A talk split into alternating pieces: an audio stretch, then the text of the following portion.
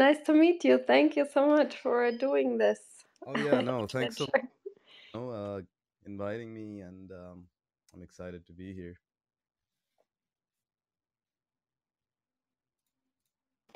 Yeah, I just pin on top your presentation if you want to click on it really quick, just so you see how the audience will interact with it. And in the Okay, meantime, yeah. I'll just share really quick on Twitter that we are starting, and then we'll start in, in a minute if, if that's okay. Yeah, yeah, sounds good.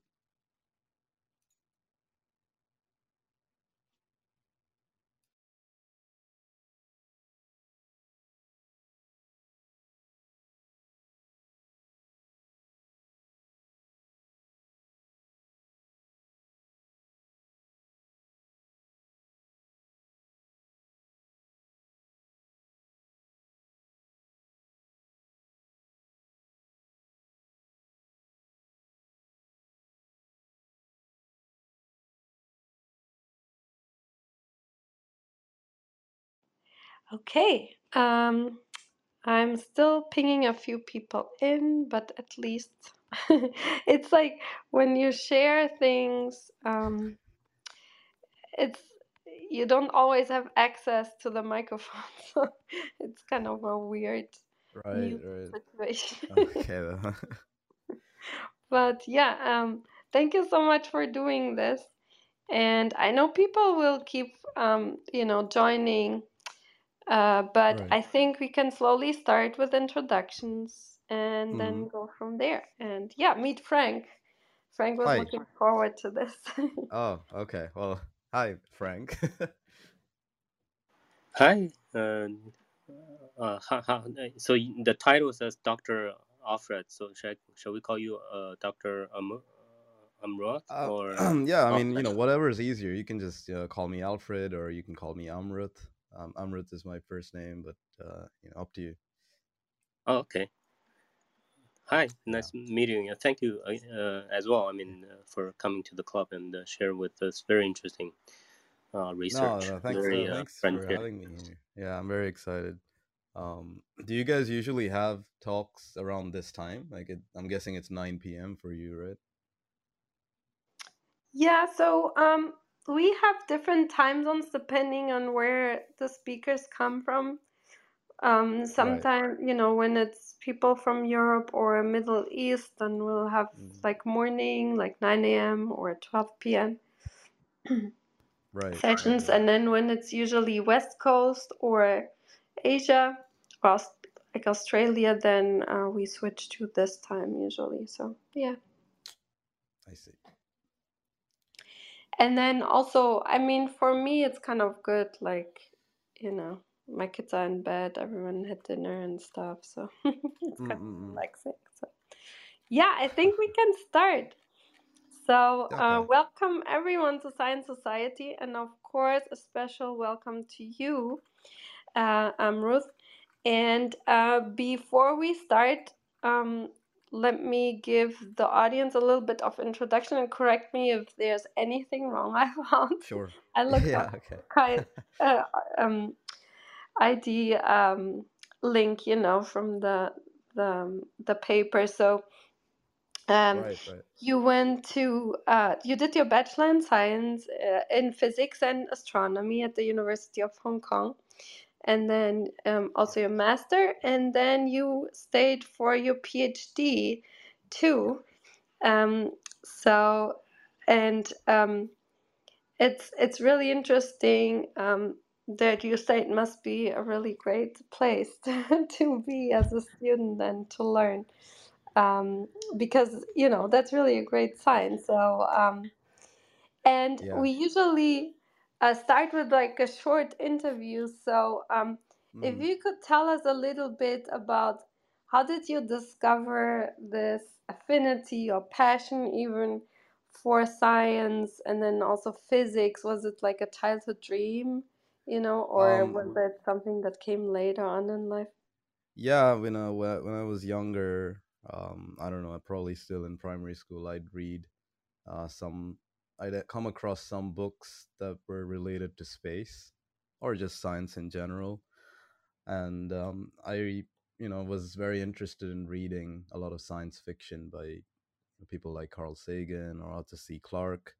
So all of that um, really just made me very interested, especially in space, but also in just finding out uh, why things work. You know, that's pretty much physics, right? So um, ever since then, I've always been just very, just very curious about why why why something happens. So I guess that that just always kept pushing me to to find out uh, the reasons for how things work. I guess. Yeah, thank you. That's really great to learn that, you know, books are um, kind of um, forming you uh, to have this curiosity, um, you know, uh, which is, uh, you know, it's really interesting to learn how, you know, the different speakers that come here, how they kind of uh, realize that they have questions about, um, you know, specific topics mm-hmm. science and so on. Some, you know, say when they went to a museum or when they spend time in nature or, you know, mm-hmm. whatever it is, it's really interesting. And um. How did you then um, come to um, to work on this project? Um, was it, you know, something that kind of your supervisors guided you towards, or was it something you kind of wanted to follow? Was it easy? Was there like a lot of problems? I don't know. Was there any back peek um, behind the curtain story? Right. I um started this you know research on dark matter in the well second or third year of my undergrad. Um, so I joined this research group, and then uh, they they were mainly focusing on uh, using this technique of gravitational lensing, which which I'll talk about, I guess. It's a prediction by Einstein's theory, and um, they they were using this they were using this technique to kind of figure out what dark matter is, since we don't really know yet. And um, well, you know, as an undergraduate student, you don't really have much choice. you just join the research group and get some experience on what's going on. Um, and then ever since, I continued I, I built on what i was doing for my final year project my mphil and then P- my phd and i guess the direction we took uh, which this paper is based on it's it's really a mix of theory computer simulations and observations so um, i kind of like doing a bit more theoretical stuff but then this project ended up being you know making use of all three foundations of how science is done. So um, in the end, it ended up being very nice, kind of a full round of the scientific method, I guess. Um, so it was just uh, one thing led to another, and then, um, well, here we are, I guess.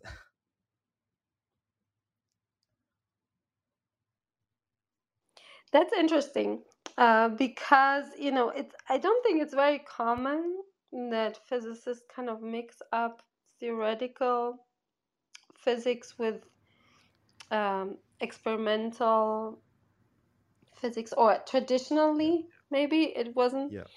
But um, the last speaker we had also about physics topic, one of them mm-hmm. also said, and he was also um, not the you know he was not the senior senior scientist of the project. He said also that he was combining these things for the project. So is it like like, mm-hmm. like a trend in physics now that you kind of um, if you mm-hmm. want to have you know high impact um, publications like this and work on projects like this that get this high impact kind of you know uh, projects that that you have to kind of nowadays combine this? Well, um, you know, I wouldn't really say it's a trend, at least yet, because um, doing this kind of thing, uh, it takes some time because you because you have to, you know, uh, have some theoretical prediction. Then you need to, um, you know, in the worst case, you need to write your code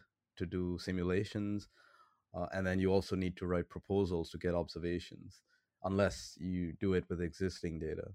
And well, you know, if you read through most papers nowadays, you wouldn't really find uh, find something like that. You might actually find something like that in in the past. You know, like maybe in the last century, um, people tended to have a more uh, global view when they were doing science. But nowadays, everything is so specific that people don't really uh, merge all these three things together. So when you read a paper, sometimes it's really hard to. You have to read it a lot to figure out what's going on. Um, so I think you know sometimes things just have to align for you to be able to do all three, like theory, simulation, and observation, in one paper.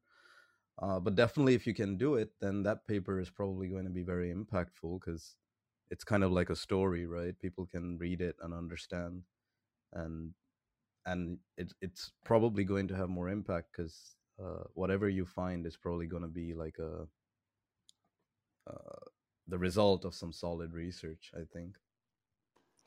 Yeah, um, yeah, it's interesting that you say that that you know traditionally scientists were like more general and then became very specialized. Yeah. And um, maybe it's I I I asked this too, like maybe people that say yes to coming here and going through the trouble of trying out a new app and a new way of presenting. Maybe it's people that are more open to like uh, you know, gain knowledge from different things, try out Yeah, I'd like to think so. maybe that's why uh, it occurs more often but uh, you know in biology if you want to like or neuroscience or whatever um, if you want to publish in nature you have to always like people usually say you have to cover three major things like you have to have genetics behavior and physiology or something you know to get the nature paper it's really interesting that that's not necessarily true for physics, but maybe there's a trend that just the publishers demand is now everywhere because I don't yeah, know. yeah. But No, for sure. Uh, they they must have some kind of um, yeah their own uh, way to assess what what probably they think would create uh, the most impact amongst their readers. Um, then maybe they have something in their head, yeah. But we you know we haven't been able to figure it out. But uh, the only thing we've been able to figure it out, at least for for nature, is um, they definitely want some kind of observation. It's almost impossible to get a theory only paper published. Uh, definitely, they definitely want some observation, and then they want you to kind of link your prediction to that um, in a I suppose, in a very uh, kind of groundbreaking way. They don't want you to follow the uh, what's normally done, I guess. But yeah, the the editors, you know, definitely have something in mind which helps them to weed out uh, and pick what they think should be published. and the funny thing is it's more or less probably the opposite of what grant committees want. Oh yeah, no, that's that's exactly right. you get published really high if you somehow by some miracle got the grant approved that no grant committee usually would approve. yeah, yeah. yeah, thank you for that. And, uh, you know, people don't just learn about physics, they will learn about how to publish in nature Yeah, too. no, that's most of it nowadays. Exactly. So, yeah, uh, so as I said, um, everyone has access to the slides. So, if you want to go ahead and talk about your research, and then we'll follow up with questions about your research, uh, the stage is yours. Thank you. Okay, thanks, uh, Katerina. Um, I just have a couple of I think about you know you guys if you guys can see the link, it's about I think 17, 16 slides, and um, so you know I don't know how you normally do things, but feel free to stop me or um, you know if you have questions or want to discuss something along the way. Um, and if not, uh, I'd like to start off with again thanking Katerina for inviting me to give this talk and have this discussion. It's very interesting, and I always like sharing and talking with uh, people about our research. Um, let me start off with why we infer the existence of dark matter, right? Uh, the main focus of our research, or my research, the what what we do here at Hong Kong, is we're trying to figure out what the nature of dark matter is. It's a, we scientists still don't understand what it is. Um, and we use this technique called gravitational lensing. So I'll, I'll show you what that means in a few slides. Now, if you're if you're on slide two, the first person to predict dark matter was this guy called Fritz Zwicky. So he's a bit of a crazy guy. He was born in Bulgaria to Swiss parents, but then lived most of his life in the US. And he predicted the existence of dark matter uh, sometime in 1933. Now, how did he do this? Well, I'll explain that in the next slide. But um, Zwicky was a really eccentric guy. He was quite quite an odd guy, and you know one of the things he was famous for was for calling his colleagues spherical bastards, because no matter how you looked at them, they remained the same. Because you know if you look at a sphere from any angle, it remains a sphere, right? So he had really creative, really creative uh, things like this to say. And well, for the same reason, you know, a lot of people, a lot of colleagues or scientists that he used to work with, he worked mostly in Caltech, they weren't really fond of him. He had a lot of crazy ideas, and you know, many of them we think now laid the foundation for modern astro- astrophysics. But in his time, people didn't really appreciate it. It's uh, pretty much like how you know Einstein never won a Nobel Prize for relativity, and now we know that you know he, he should probably have won like five different Nobel prizes. Um, he, you know, some of the other things he did apart from postulating dark matter is you know coining terms like supernova which is the explosion of a star in the final stages of its life uh, predicting things like neutron stars. These are very dense stars fully made you know fully composed of neutrons. If you're interested uh, in a nice review of part of his life i put the link on the slide. You should take a look. It's a very interesting read. Now i'm i'm going to slide 3 to and then here I'll tell you what Zwicky actually did. So he was doing research. I think he just finished his PhD and he was looking at images of galaxies taken through telescopes, uh, like like the one I you know the like the one like the image you're seeing here. Now, this image is taken by the Hubble Space Telescope. It's a cluster of galaxies. We we astronomers usually call it a galaxy cluster because well, it's sort of a family of galaxies all uh, near each other, sort of clumped up together. So all the bluish things you see on this image, they are distant galaxies in the background. So they're, they're really, really far away, you know, billions of light years. And each dot, each single dot you see, it's not a star, it's a galaxy.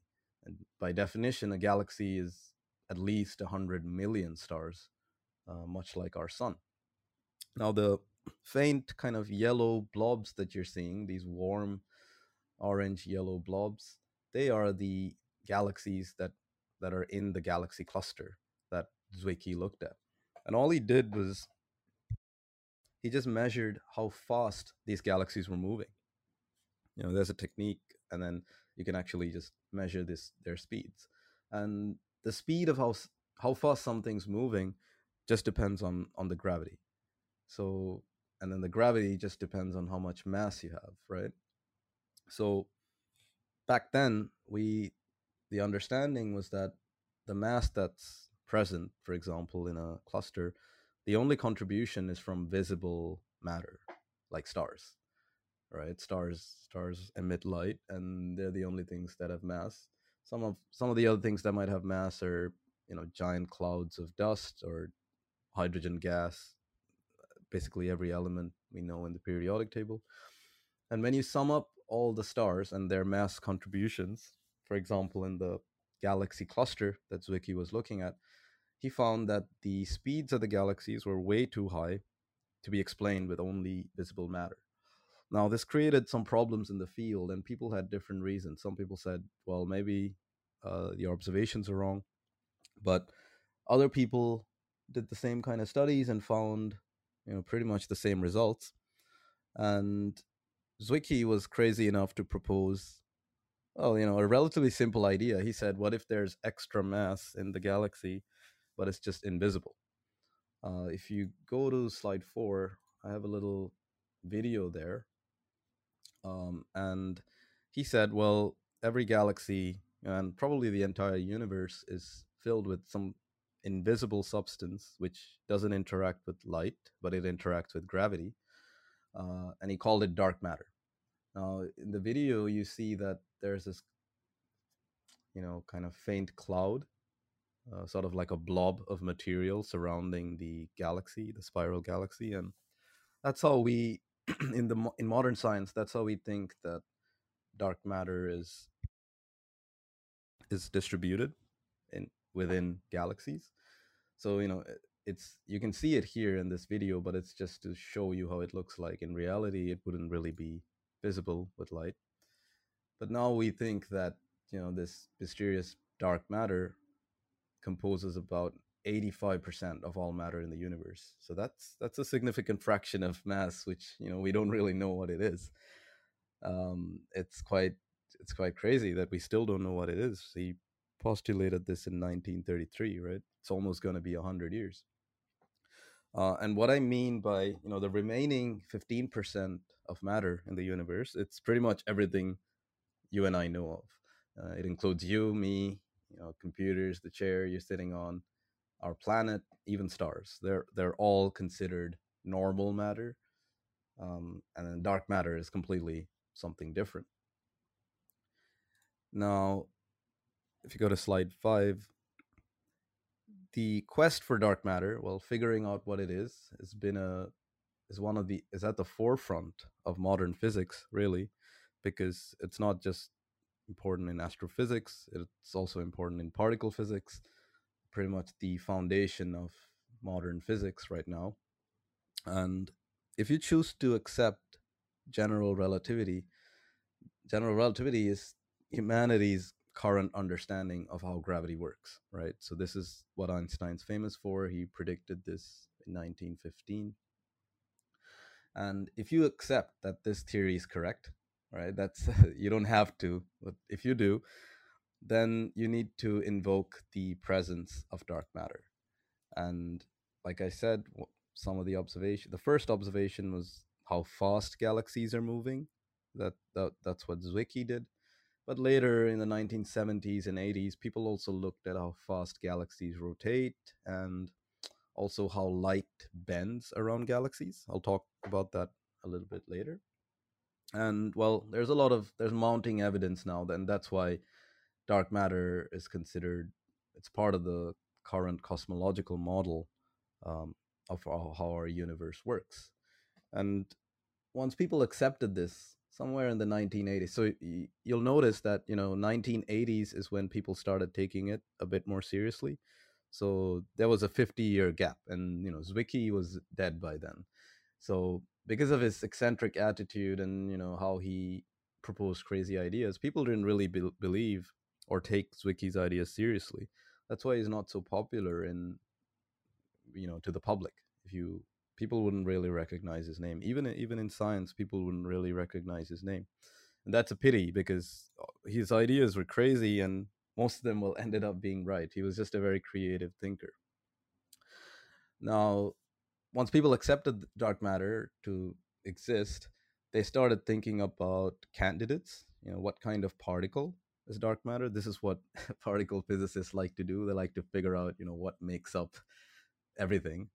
And there's kind of three classes that you can classify the particles as you know just like temperature hot warm and cold. And each of these classes has different candidate particles. And nowadays we think that you know based on astronomical observations of how our universe looks through through telescopes we think that dark matter is probably cold right? And cold dark matter has a lot of candidates, you know, th- even things like black holes and again neutron stars. But the two leading candidates are WIMPs, which are weakly interacting massive particles. So these are just massive particles that don't interact that easily, or axions. Uh, axions are a kind of new uh, particle. They were proposed after WIMPs, and then the difference is that they're very light. So WIMPs are massive and axions are just very, very light. And in our research, we we we actually focus on axionic dark matter because uh, WIMP dark matter is the current paradigm, the existing paradigm, but it has a lot of problems. What are these problems? Well, if you go to the next slide, WIMPs are a prediction of an extension of the standard model. What that means is that you know the standard model is our current understanding of all the particles and how they interact in the universe. This is sort of the holy grail for particle physicists and what people at CERN um, research on. Now, our current theories they can't produce any particles for um, cold dark matter. Well, there there aren't much, and WIMPs is one where you have to kind of push the boundaries and look at new physics. But WIMPs, people have been looking for them for decades now. Okay, it's been like two decades almost, and and probably and billions of dollars of funding, but scientists haven't really found uh, these WIMPs in in you know detection experiments like at particle colliders or other sorts of experiments. They haven't really detected these, and you wouldn't be wrong in forming the impression if you read astronomy papers that a lot of scientists and astronomers they subscribe to the idea of WIMPs uh, for no real reason at all. You know, uh, the axion, which is the the new kind of particle, it's also a prediction where you know it's a prediction from string theory. So it's also a new theory that goes beyond our current understanding. But for some reason, they people really most people really like holding on to WIMPs as their preferred particle. Um, and you know what we're trying to do in our research is to say, well, let's look at how axionic dark matter performs and whether it can resolve some of the problems that WIMPs face. Because look, we've been looking for them for decades and we haven't really found them. Uh, it's better to you know stop hitting your head against the wall and start considering new ideas. And well, you know, I'll be honest with you. When we sent this to Nature Astronomy, we we got a lot of pushback from one of the referees, and we we think this is kind of the common reaction because what we're proposing kind of goes against the existing paradigm, and people don't like that. And you know, that's a human reaction, and you expect scientists to not really have that, but apparently they do. they still get um, controlled by their uh, you know by their ego or whatever it's very hard to let go of your existing worldview and that's really not too surprising you really have to take a step out and you know uh, redefine your worldview when someone else comes and proposes a new idea. Now if you're wondering why these particles are called axions there it isn't some nerdy reason but the person who proposed this was frank wilczek. He is the nobel laureate in 2006 and he said that well look the axion it solves a problem in physics it didn't just solve dark matter it, i mean it wasn't just proposed for dark matter it was proposed to solve other problems in physics. And he said look it solves problems in physics it cleans up problems in physics. And he was in his kitchen and he saw this detergent lying around. I don't know if any of you have seen it but this is a popular um, detergent. And he said well you know i'm just going to name it an axion. So that that's really where the name comes from most scientists don't actually know that. now, WIMP dark matter, you know, the, it, it doesn't just have the problem of, you know, us not being able to detect it. It also has problems in astronomy. If you go to the next slide, you'll see the one of the predictions that WIMP dark matter makes is it says that look, we should have a lot of neighboring galaxies around our galaxy, the Milky Way, but in observations we we barely see any. Now on the left, I'm showing you an image of a of another galaxy, which is probably like how the Milky Way looks, and uh, you know the sun would be somewhere on the outskirts of this galaxy. And then the image on the right is actually an image of our galaxy, and that's why you see kind of the disk, right? If you've gone to a very dark place, you can see the disk of the Milky Way the, if you look up in the sky. And all those little boxes are the neighboring galaxies. We call them satellite galaxies because they kind of orbit our galaxy, like baby galaxies. And the models predict hundreds of them, but we really only see, you know, a handful, um, 10 or less. So WIMP dark matter has a lot of problems, not just in particle physics, but also in astronomy. So all of this is really just motivation to consider a different kind of particle for dark matter. Now, if you go to the next slide, the one of the best ways to really study dark matter is this phenomenon of gravitational lensing. So this is a prediction by Einstein, also resulting from his theory of relativity. He predicted this in, in somewhere like 1936. And it's pretty much just like how a magnifying glass works. He said that anything with mass, right, it bends the fabric of space-time. So the fabric of space-time, you can imagine, is sort of like a grid all around us. And anything with mass, and that includes you and me, we're all bending or you know warping this fabric of space-time. Now, if you look at the figure on the left, let's say there's a the, the red background galaxy, but it could really be any uh, any light source. You know, it could be a lamp or it can be a galaxy. And then if there was nothing between you and this galaxy, you by you I mean the telescopes on the left, um, the light would travel in a straight line and you'd just see a red dot, right? But if there's something in between, like a uh, another galaxy, this blue blob that you see here with a lot of mass, it can actually bend the light rays from this background red galaxy. And what you'll see with your telescope is that panel, you know, behind the red dot, where you see the blue galaxy in the center, but around it you see what we call lensed images. So, you know, the three I don't know if you can see, but there's three different red blobs forming a ring around this uh, galaxy in what we see with our telescopes. And then each one of these blobs is the same image of the background galaxy. So it's kind of like you're seeing four of the same thing or, or three of the same thing, really depending on the uh, configuration. So this this is really uh, what lensing is, right? It's like a magnifying glass. It focuses the light rays, and the properties of these images, and that's really you know just the brightness and the position of these images from our telescopes. These properties of the images they tell you something about what kind of mass distribution the blue galaxy has, and then the blue galaxy we call it the lensing galaxy, typically. Uh, in, in the, the terminology is lensing galaxy because it's doing the gravitational lensing and the background object you call it the a lensed image now on, on the right you have this animation that kind of shows you how light from really distant galaxies travels and then again gets bent by something in the middle and then when it reaches you it's all very trippy and you know images start getting warped now the reason you know this is a very good tool to study dark matter because it just probes the mass distribution in, in the galaxy. It doesn't get affected by you know anything else. It it directly tells you how much mass is in the galaxy and how it's distributed. And this is very important if you want to be able to distinguish between different models of dark matter. If you want to be able to say, you know, whether dark matter is made of WIMPs or axions, it's very important that you're able to dis- distinguish between what happens to these lensed images. That's what we do in our research.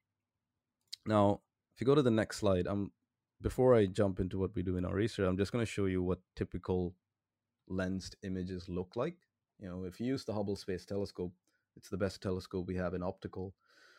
Uh, if you use it to look at very distant galaxies, you can see that they form a lot of real a lot of patterns. It's really like artwork, you know. It's not. it's it's just a lot of a lot of unique patterns. You see the Einstein rings, which are these blue rings around the yellow orange lensing galaxy. So the yellow orange galaxy is, you know, it would be the blue galaxy in the previous schematic. It's cl- it's much closer to us, and then the blue arcs you see around, some of them partial, some of them complete. We call them Einstein rings, and they are the lensed images of something much more distant, something much behind the yellow galaxy and they also form things like Einstein crosses, these four lensed images. These guys are more religious. They form a very symmetric pattern. You see these four glowing points of light surrounding the lensing galaxy. but you also have other configurations, right? You have a you have a whole host of different configurations that can really form uh, how these lensed images can form. Now, if you go to the uh, next slide, I, I, guess that's slide 10. I'm sorry, some of the slides, the page number is missing, but we're on slide 10. And apart from the fact that we don't know what dark matter is, astronomy also faced this problem for over two decades uh, called lensing anomalies. And well, as the word suggests, these are just anomalies in, in lensing, particularly lensing of quasars. Now, if you don't know what a quasar is, it's just a distant galaxy. It's a very, very far away galaxy, and it's a very bright source. Uh, you know, it's very, very bright. It looks like a point, and people call this a quasar because it's a quasi star. It looks like a star, right? Stars look like tiny bright points when you look through telescopes. Now, when people make what you call lens models, that's simply when people estimate the mass distribution of the lensing galaxies. Um, for example, you're seeing four different images of different galaxies, and at the center, that's where the lensing galaxy is. And what surrounds it is the lensed images. So you can see very beautiful, you know, these spectacular images. It's like it's incredible. Um, those are the lensed images. And then when people make models using WIMPs or WIMP dark matter, they find that re- they can't really reproduce the observed brightnesses of these images. So that's a problem, right? In science, when you have a model, your goal is to be able to predict some kind of phenomenon that's happening in nature. And when you take this to the next level, you raise the bar and you know go to the next slide you use observations in the radio wavelength. So in astronomy, this means that your images are just, you're able to get much higher resolution images, so you see things more clearly. People can't, people find, well, scientists find that they can't reproduce the positions of these lensed images as well. So in, in the end, what people find is that, look, we can't reproduce anything that we see. We can't reproduce the brightnesses of the lensed images and we can't reproduce the positions of the lensed images. And the question we ask is this is something we do for the first time that hasn't been done before. We ask whether dark matter that's composed of axions can resolve this problem. Can we get rid of these lensing anomalies if we consider dark matter as axions instead of WIMPs? Now, if you see on the figure to the left, that's an example of how radio telescopes look like. There's, you know, this one is called a VLA. It's in New Mexico.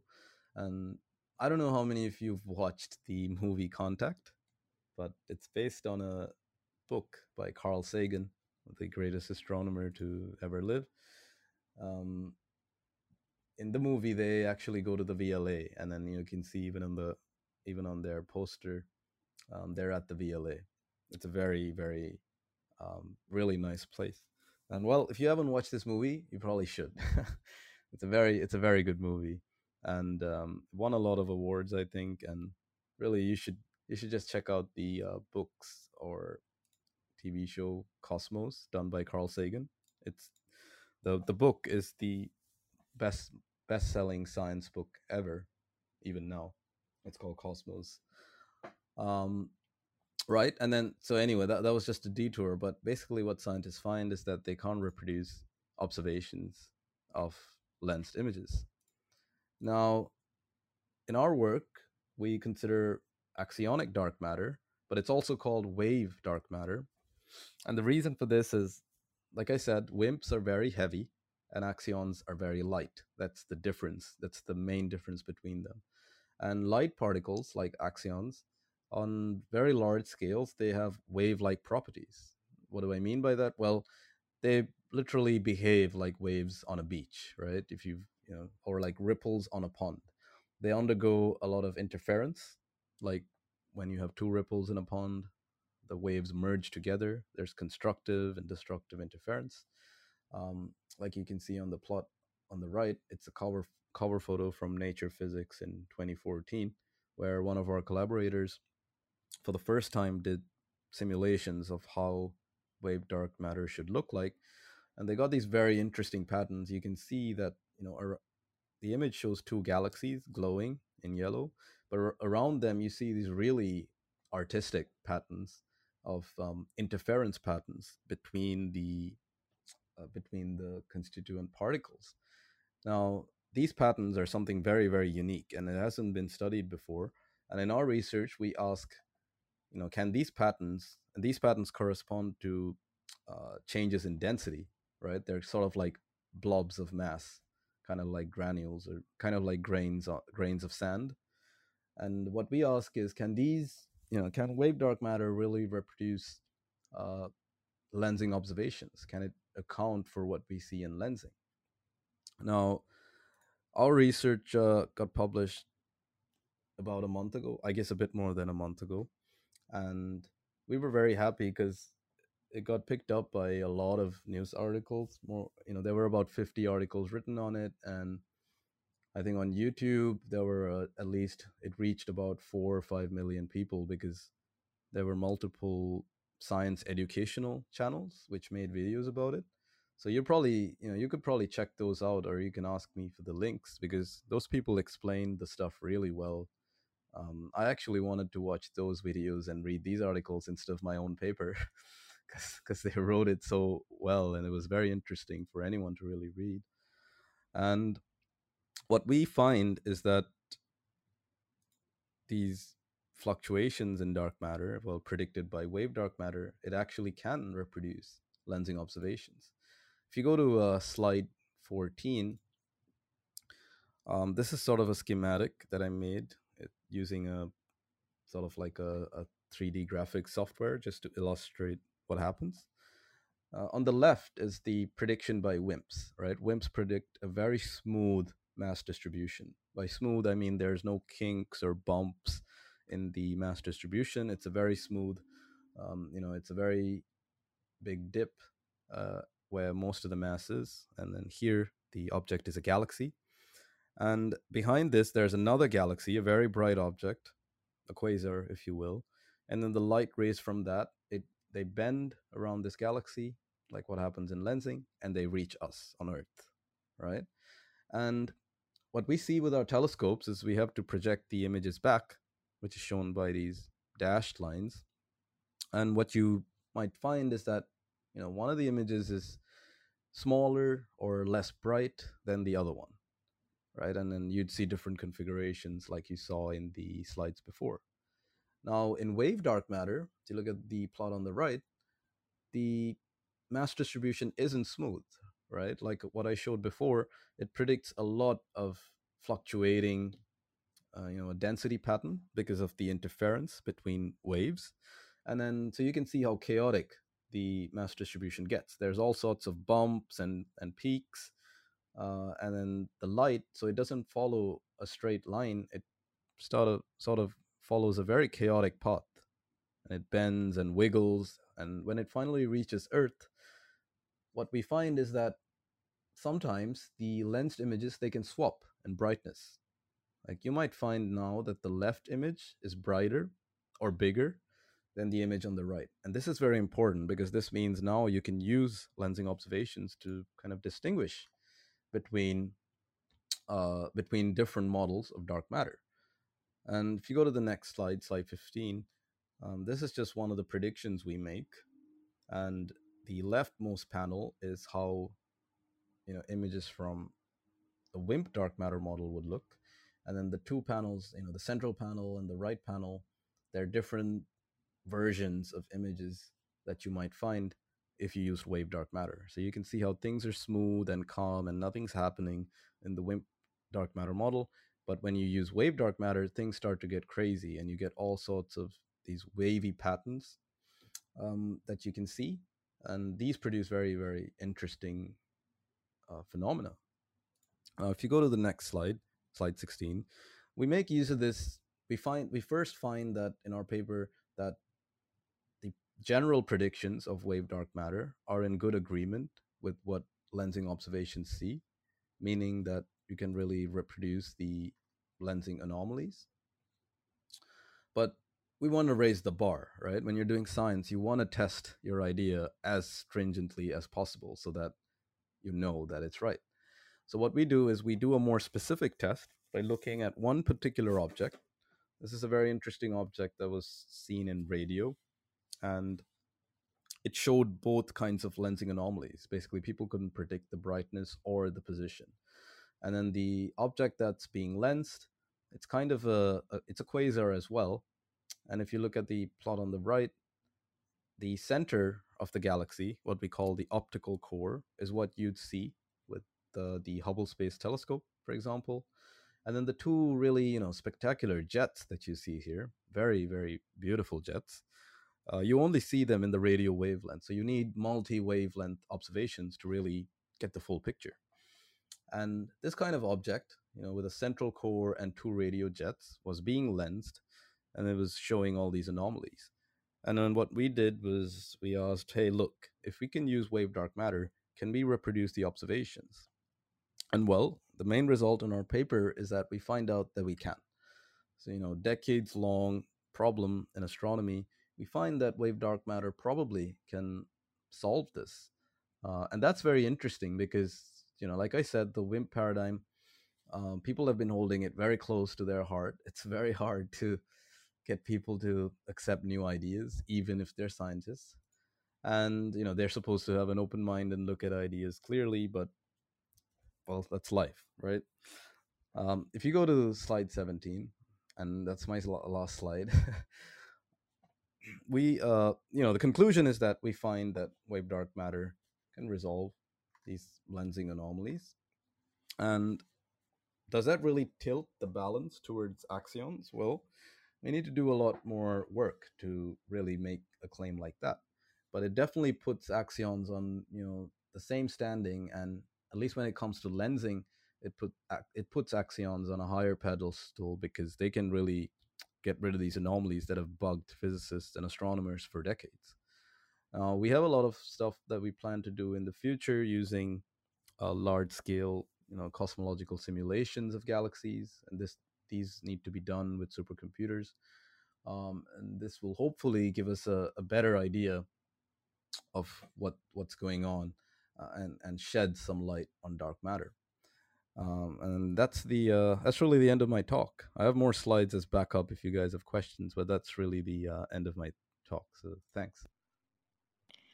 Oh, thank you for really this amazing talk. Um, you explained this really so um, that even I could understand. at, at, at, least I think I understood.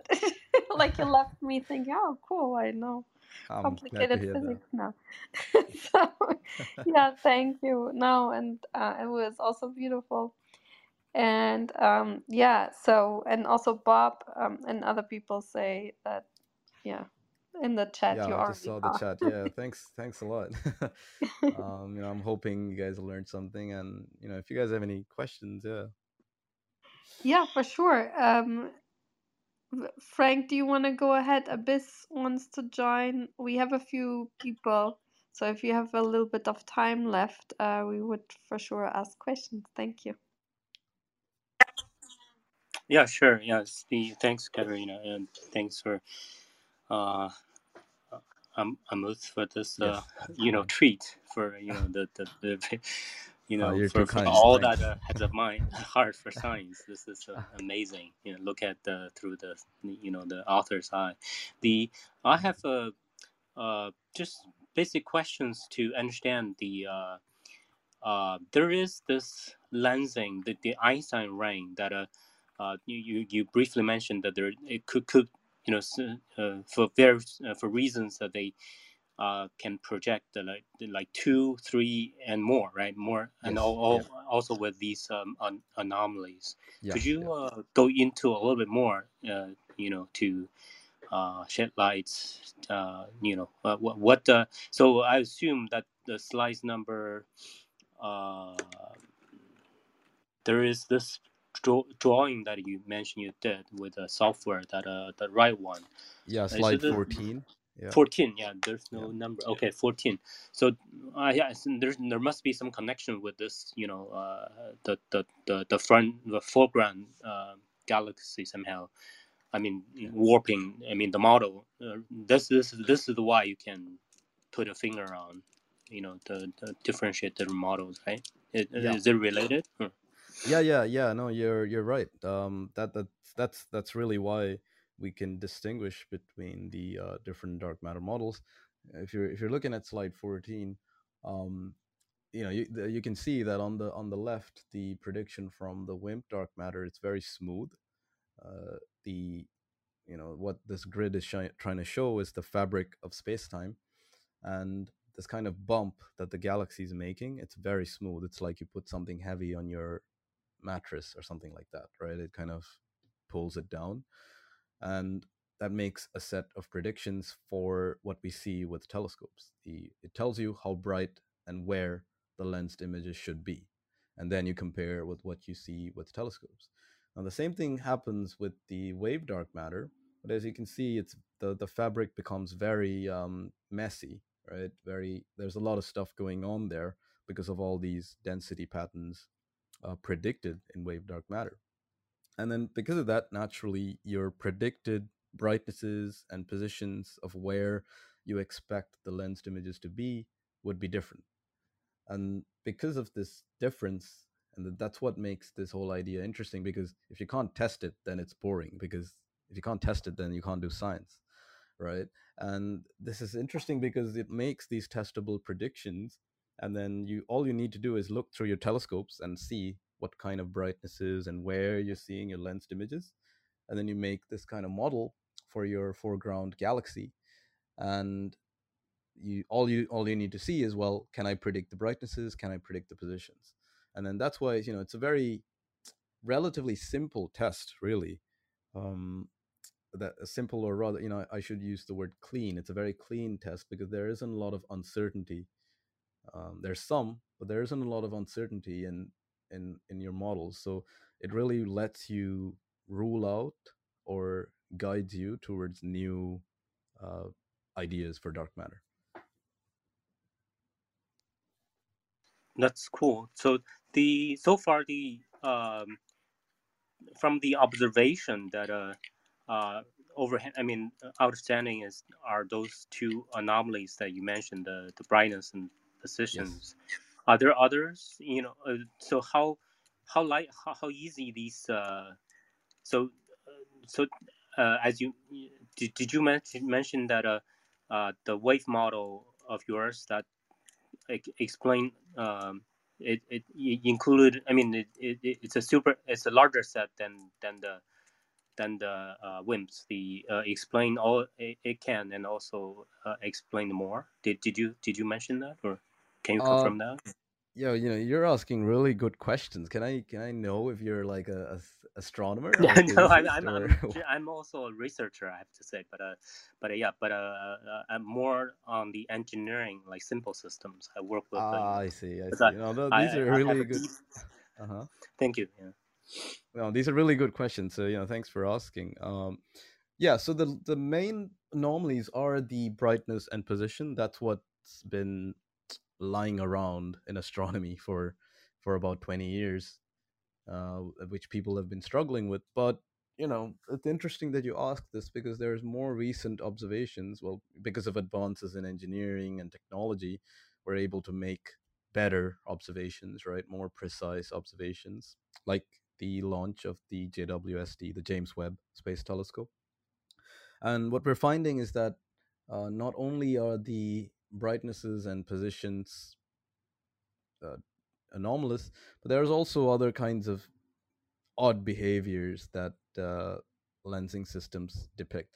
Sometimes we find that some of the images completely disappear. You know that so there there's no model that predicts well, there are some models, but they don't really you don't really expect a lensed image to completely disappear. It's it's as if someone kind of put some sort of shield between you and the galaxy suddenly, and that's that's very um that's very odd. You know, there's been there's been some papers that suggest that maybe this is uh, related to aliens or something like that. Uh, it's very interesting. So some of the images really disappear, and we call these transient events because well, because they're transient, they're short lived in time, right? And they, and then you can only see it because now we have more frequent and better observations that really lets you see this. But there's also, you know, that their images disappear, but there's also things called time delay anomalies where the light arriving from these lensed images there there can be a delay you know between each image not all of the images arrive at the same time so sometimes you might see one image one lensed image out of four and then you'd have to wait like 10 years to see the next one simply because the uh, the path taken by the light rays is different. And these these are called time delay anomalies and no one's really looked at them uh, because it's a very very new thing. So that's also something we hope to to look at and then you know put wave dark matter to uh, to the test and ask uh, can it can it explain these new anomalies we're finding as well? Yeah Wow, that's really uh, something that uh, looking forward, uh, worthy look, looking forward to. I, I do you think this. I, I think this is Nobel. there, there's potential, you know, a very rich uh, virgin land, right? For, well, you know, I'm, I'm, I'm very glad you, you think so.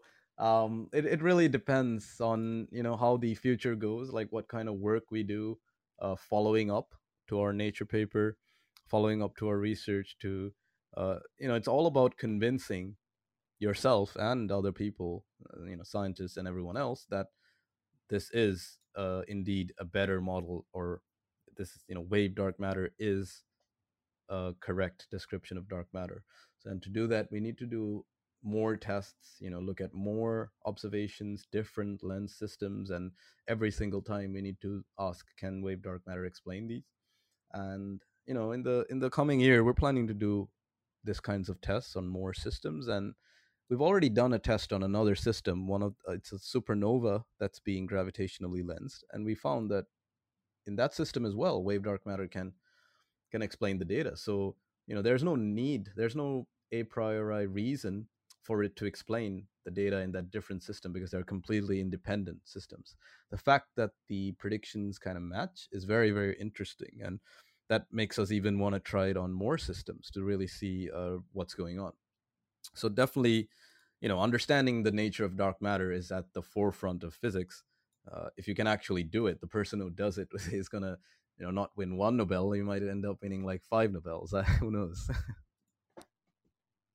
That's so cool. Uh, I'll uh, yield my mic. Uh, I have more questions if there's more time. Uh, uh yeah, and so I'll come back. Yeah, Katerina. Yeah, thanks yeah. so much for the uh, nice questions, Frank. Yeah, thanks, um, so I'll follow you. Yeah, hope uh, you know we can see each other offline.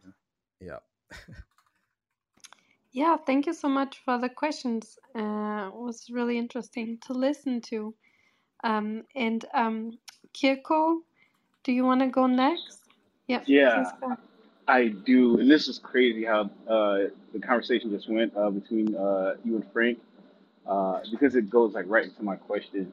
Uh, I know nothing about any of this, right? But mm-hmm. yeah. well, at least from what I was like understanding, like, and this is, I guess, let me just get the question. So, if let's let's posit that uh, dark matter is kind of does have like a, a wave type of property. Mm-hmm. And I was mm-hmm. just thinking, like, you know, like how light moves differently through like a medium like water than it does yeah. like through normal space. Um, so I was just wondering, like, cause if, let's say if you were to to uh, vibrate the container with the water, um, like the image kind of like looks a little weird too. So mm-hmm. is it possible? Because you also just mentioned like how the there's kind of like a period sometimes in which you can see the effect of the lensing.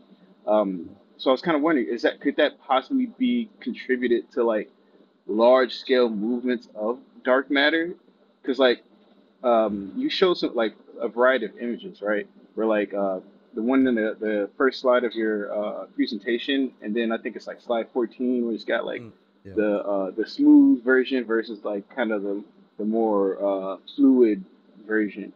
Right. Uh, so like my my brain, how it kind of thinks about this is like uh, if there's like a, a gravitational point and like let's say dark matter is like affected by gravity equally as like normal matter, yeah, then it may have like the the the uh, for a higher likelihood of like forming circular structures if the the uh, the um, the force is acting in like one direction from like from itself towards all directions.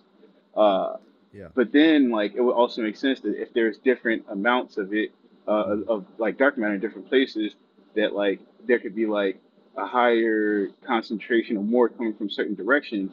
But you would think over time that would like smoothen out, like just through Mm-hmm. like the nature of like gravity and like particles moving and Yeah. whatnot. But like if it's a wave, then the image would like kind of not always be the same, or it it may not look at all like what it looked like before. So when you were saying like, I guess my question is this: it has there been situations where you look at an image and the next time you look at it, you know it's the same spot, but the image itself is different from the actual lensing, if that makes sense. Yeah, no. Uh, you know, what an incredible question. Yeah, that was a you have a really that was a really nice way of putting it. Uh, and how you know how lensing happens. It's exactly like what you have said. I mean, that analogy used of kind of water and then the refraction and then different distributions of dark matter affecting the images. That's exactly what happens.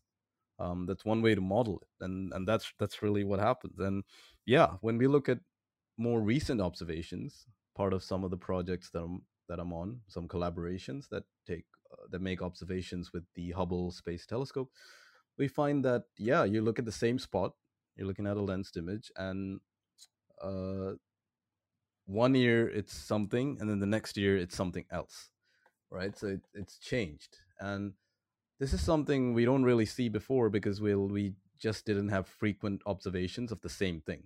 To see this you kind of need to look at the same thing. And now the understanding is probably if we made um, more observations uh, we'd find out that you know these lensed regions you know, regions where lensing happens kind of lights up like a christmas tree there's things blinking in and out of existence. Uh, and there's a lot of hypotheses that have been proposed by people uh, to explain this kind of thing some of which say that yeah it depends on the nature of dark matter you know how it's distributed uh, like different amounts of dark matter through the galaxy uh, that can cause these variations. But the, these are very new things. They're, it hasn't been you know there's no satisfactory explanation yet really uh, and we mostly see this in galaxy clusters. So um, galaxy clusters is massive massive lenses. They're very the most massive structures we know in the universe and we're only starting to appreciate this better with observations uh, from new telescopes like the uh, James Webb Space Telescope. Uh, and you know, people are only starting to realize the um, the really odd things happening. It's it's actually incredible. Um, you know, I, I, I hope that answers your uh, question. And this is amazing. I'm so glad I saw this along the day. well, thank you so much. That you know that makes my day to hear that. That's that's the kind of reaction I want from my audience, right? you know, you you should um, uh, join in our on our research. You know, I, I really like how you how you phrased your question, and uh, I could I could almost see how you were visualizing uh, how the whole dark matter and lensing process is happening. It's it's very nice to hear it uh, from someone. And I think you said you don't work in uh, lensing or astronomy, right? Yeah, So I mean, I've never nice taken a hear. physics course before, so like, I just watch a lot of YouTube. Well, yeah, I I do the same. You know, teaching is really the quality of teaching's dropped a lot. But anyway, thanks so much for that for that question. It was very nice to hear.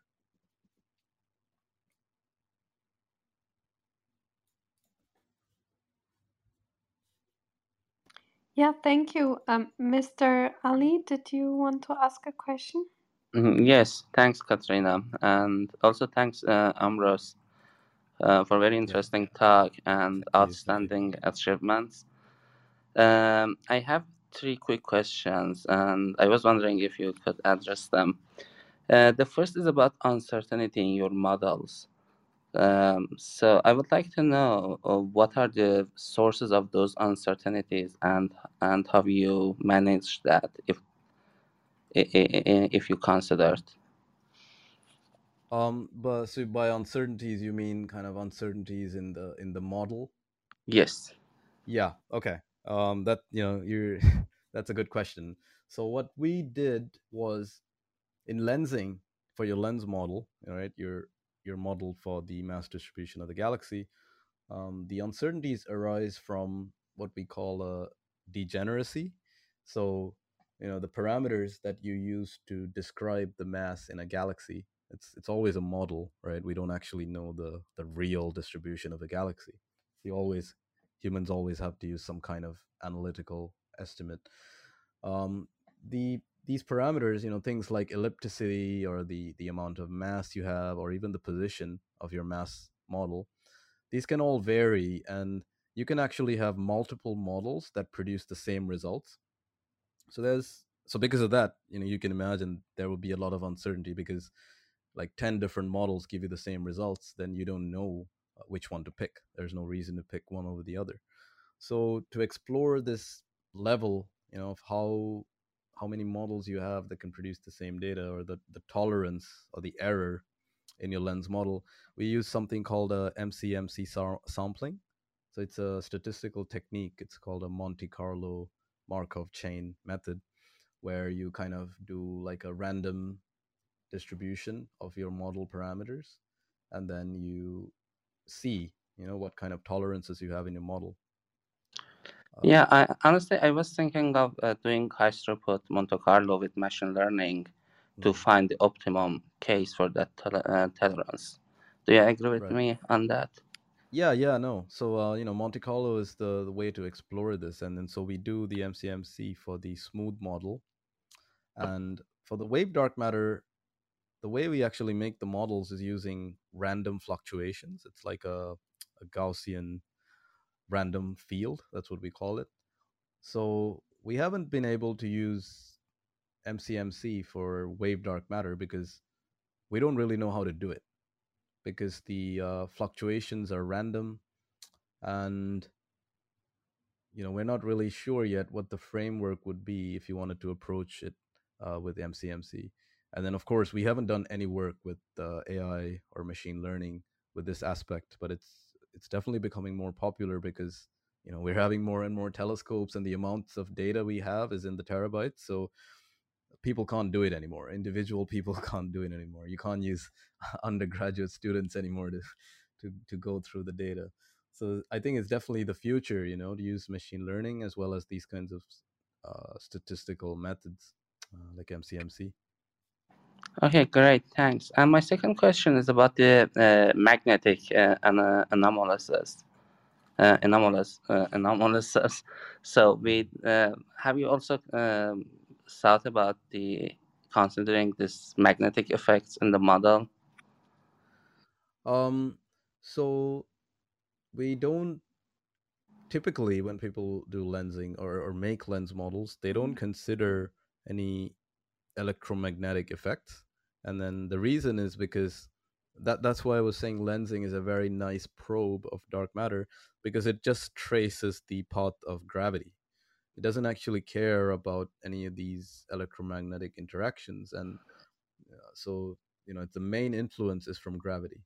But yeah, I actually went to a conference in Spain last week, and there was this guy there where they were exploring uh, some aspect of how you know light behaves, like the the polarization of light, and um, they were trying to say that uh, depending on the on the polarized depending on how how polarized your light is, you might be able to distinguish between different models of dark matter, and so this is related to the you know polarization is related to the magnetic field, so there might be something there, but uh, I just don't know because it's uh, uh, it hasn't really been considered before.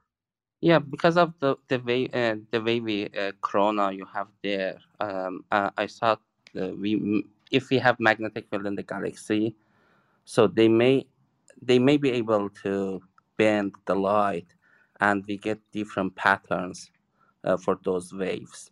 Uh, that's the reason I thought it it may uh, affect you know the final uh, pattern you get in your simulations. Right. Yeah, so you know, uh, we in our simulations we think that the uh, gravity is what would trace the path of the lensed images uh, because we aren't looking at the polarization. So the uh, you know the electromagnetic effects wouldn't really uh, have have a role we think uh, but maybe that's something to consider. Maybe that's something to think about.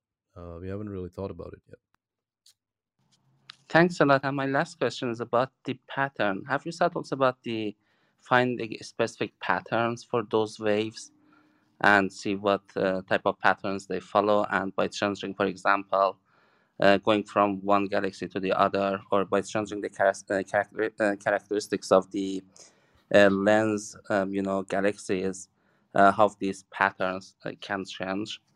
Um, yeah, no, right.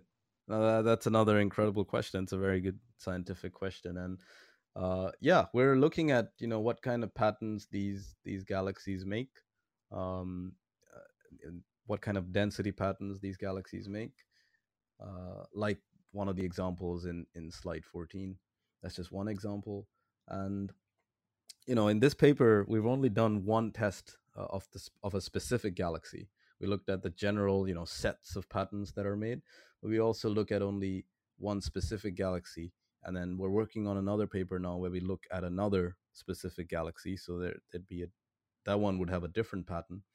Uh, but that's that's really how you need to do it to uh, figure out whether wave dark matter is the uh, better model.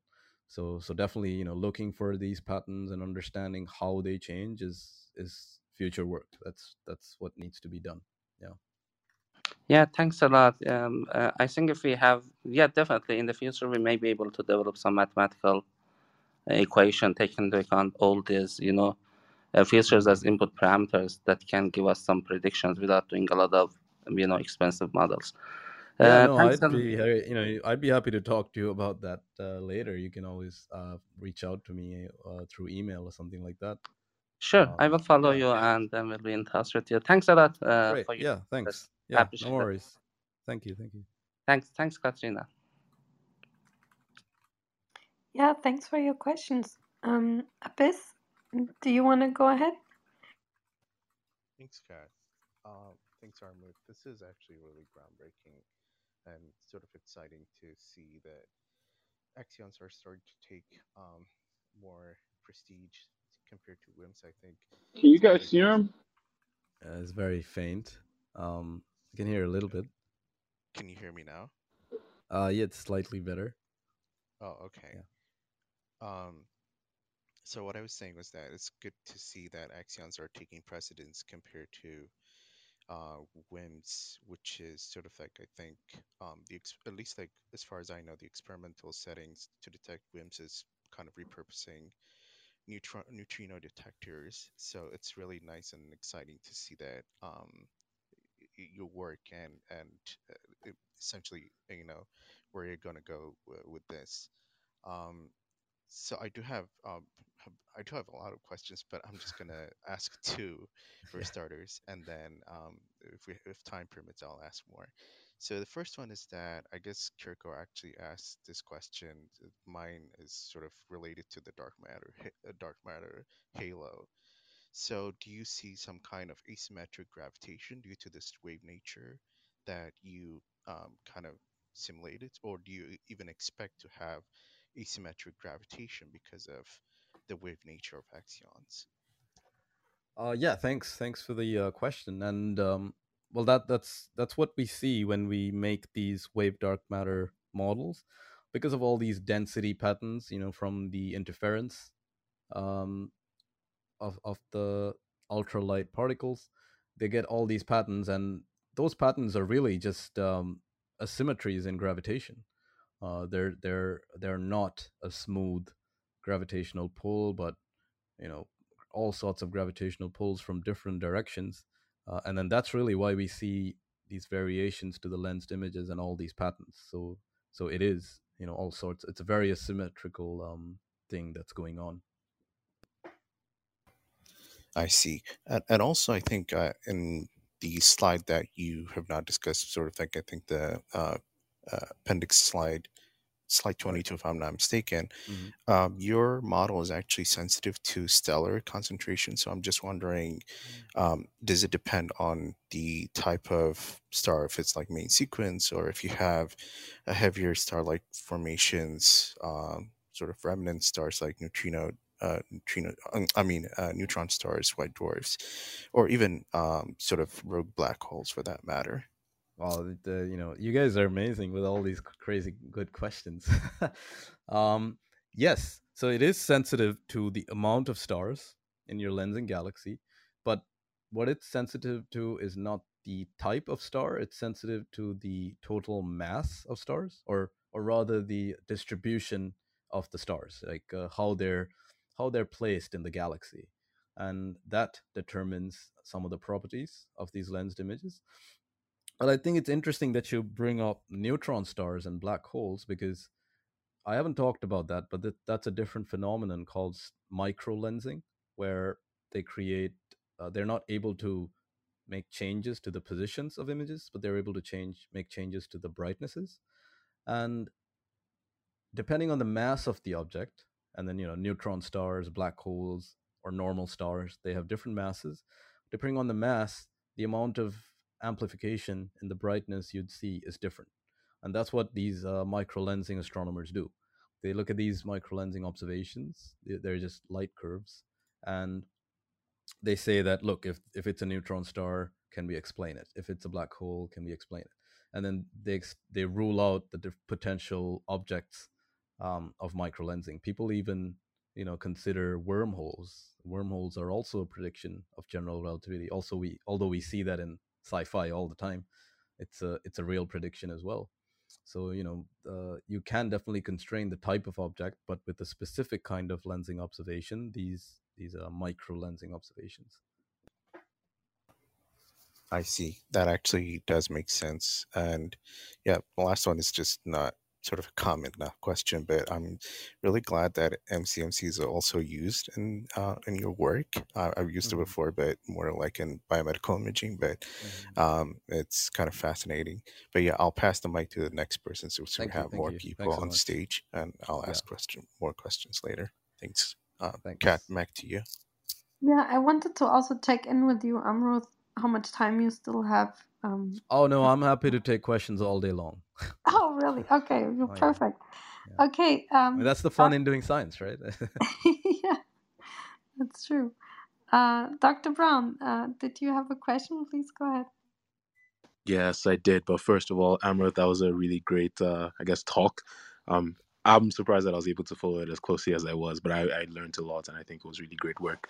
Thank you. Um, thank you. Really i do have I do have two questions. The first one I had already asked in the chat, but I wanted to see if you could um, add any bit more. I'm kind of just curious as to generally just the peer review process, specifically yeah. when it comes to like really complex, crazy physics like this. Like, yeah. I know in the slides you have shown, you had like some models that you had done where you're just comparing the simulated work to like actuals, and like obviously because they they um, align, then you're kind of suggesting you're in the right direction. So with the peer review process? Is it just a matter of someone just reviewing your code or actually just running it and trying to like replicate it or just like what what what would that actually look like?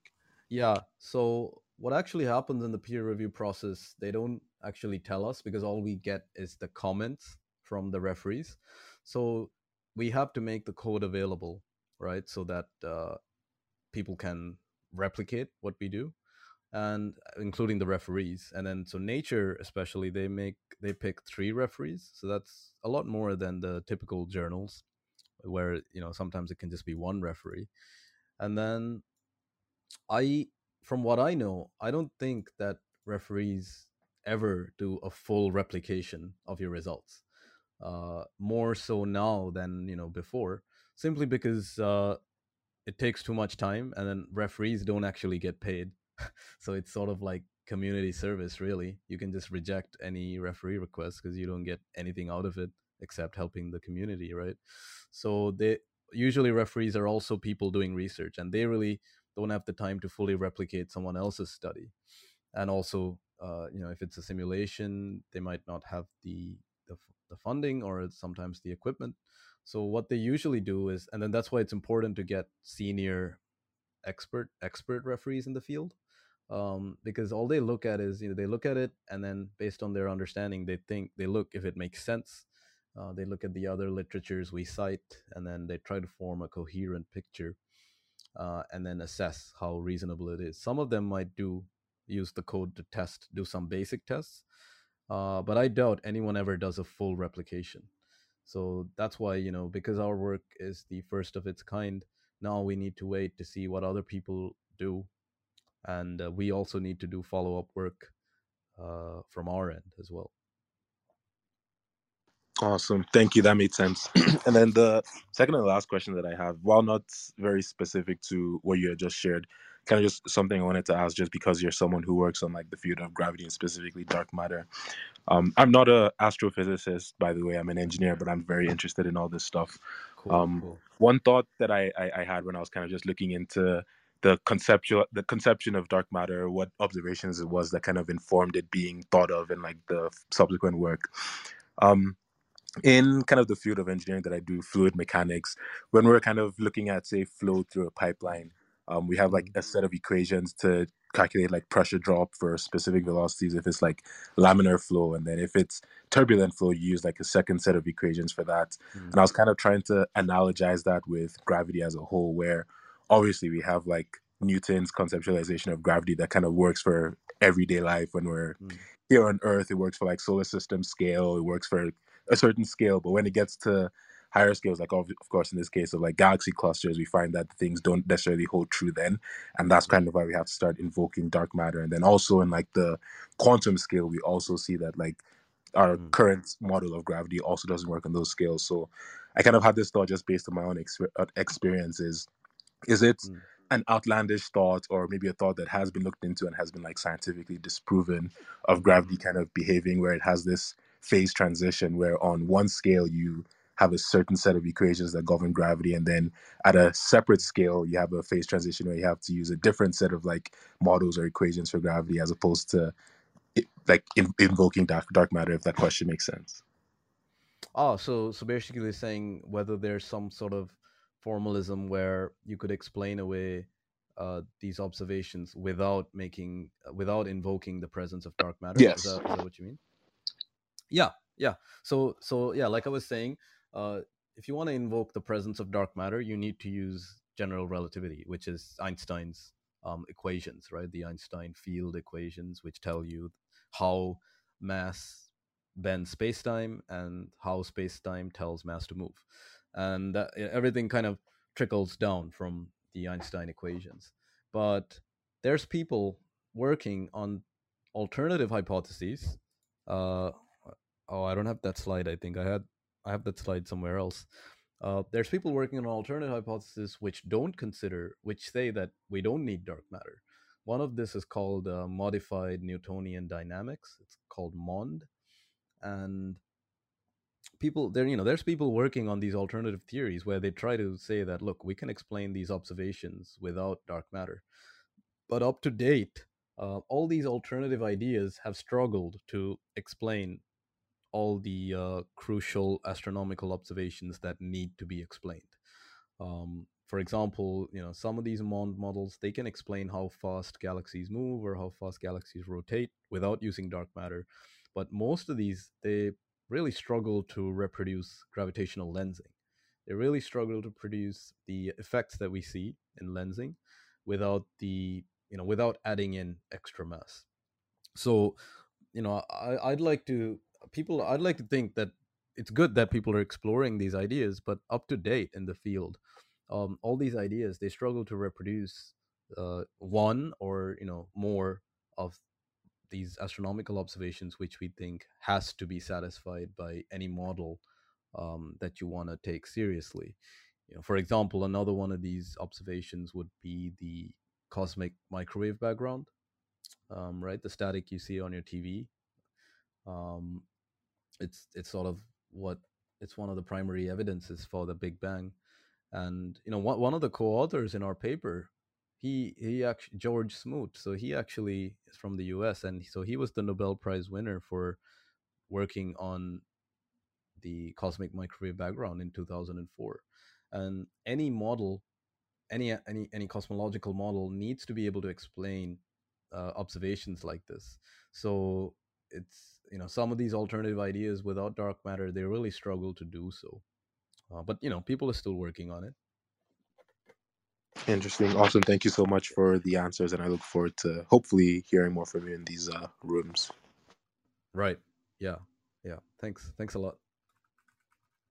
Yeah thank you. Um rolf i know you've been waiting for a long time actually i'm sorry my ptr i think got messed up in between Rob, and then uh, John, do, do no, you still have no a question? problem. Yeah, no problem. I'm patient. I've got time. um, great talk. Thank you, uh, Amuth. Um, yeah, thanks a lot. Amaruth, am I saying it right? Yes, yes. Um, first, quick, real quick about Mond. Uh, I've listened to these different theories. I think to to to defend the alternative theories, I think you would agree that dark matter also still has gaps and is not a complete explanation for all the different observations, right? So each of the different theories has problems. There is no one, you know, perfect solution as far as I understand it. Is that correct? Yeah, yeah, uh, that's right. That's right. Uh, it has problems as well, mm. uh, and you know, like yeah. this lensing thing. So we, which we just resolved. So it's just the problems right, it has right. that people people think that the severity of these problems aren't as severe as the other models. So that's why most scientists mm, yeah. subscribe to dark matter. But definitely, you know, all these all these models have problems. Yeah. One of the one of the things I don't like about Mond is because even though some of the predictions appear to correctly max, match observation in some cases better than dark matter theories, the problem they have is they don't have an actual explanation for what's the causality of it. They just say it just does. The equations mm. fit. So as you get further out in the galaxy, the, the, the, dynamics change, but there is no physical explanation. It's only a hmm. mathematical equation.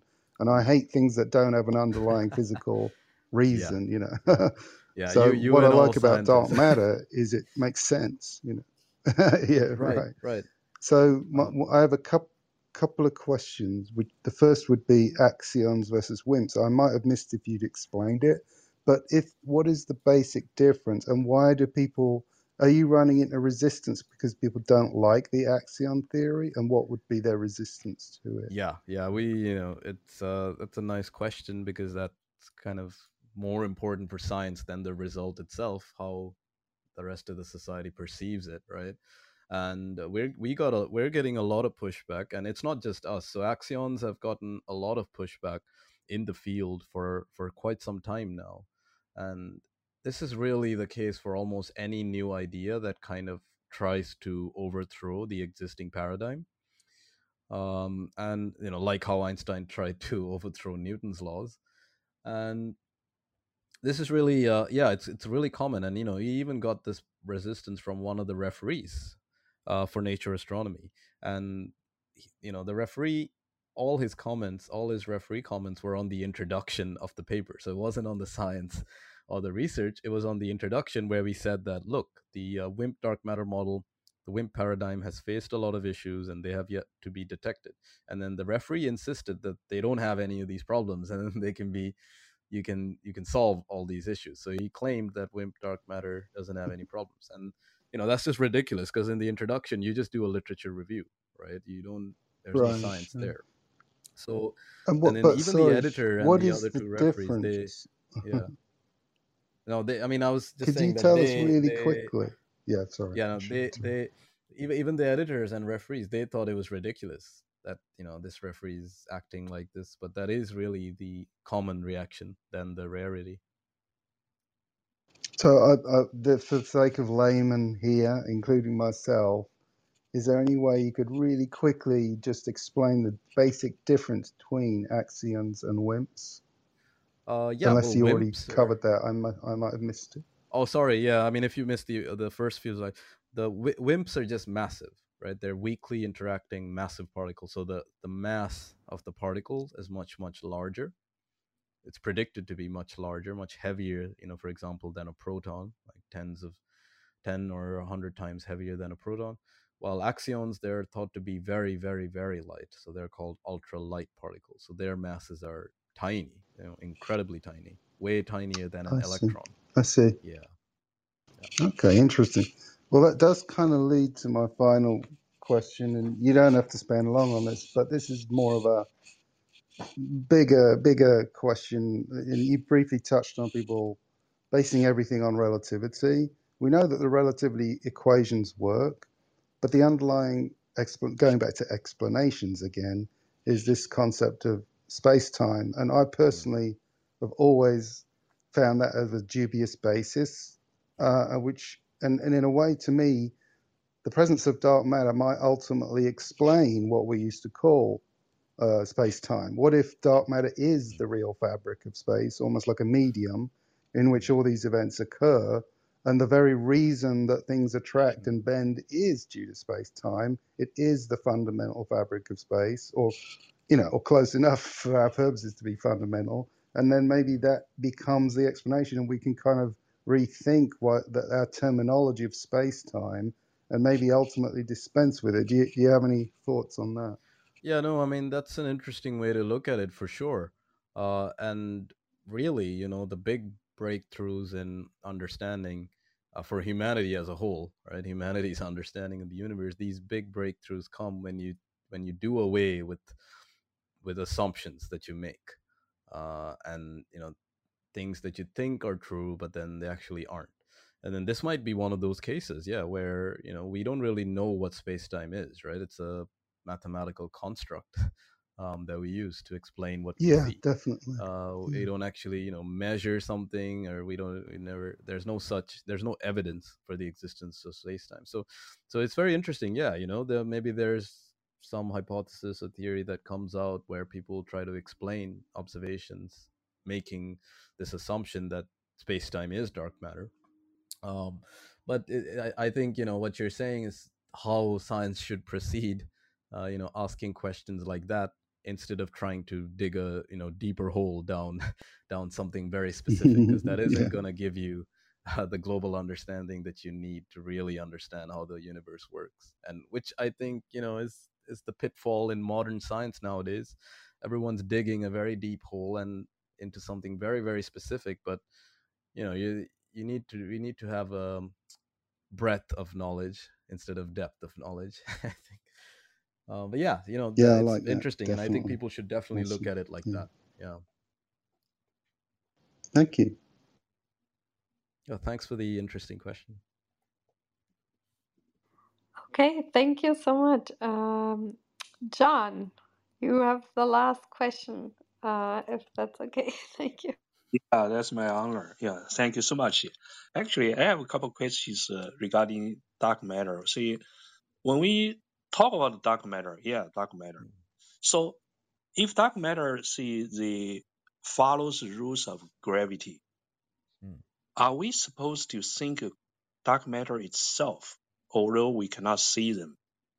Can we uh, imagine them as a interglacial sea cloud, or as a dark matter stars, or they Mhm. form ga- galaxies, dark matter galaxies, or do Mhm. they see like a uh, form see like a just uh, see ba- basically diffuse see like uh, just hydrogen uh, molecules Mhm. uh, uh, inside the uh, the universe.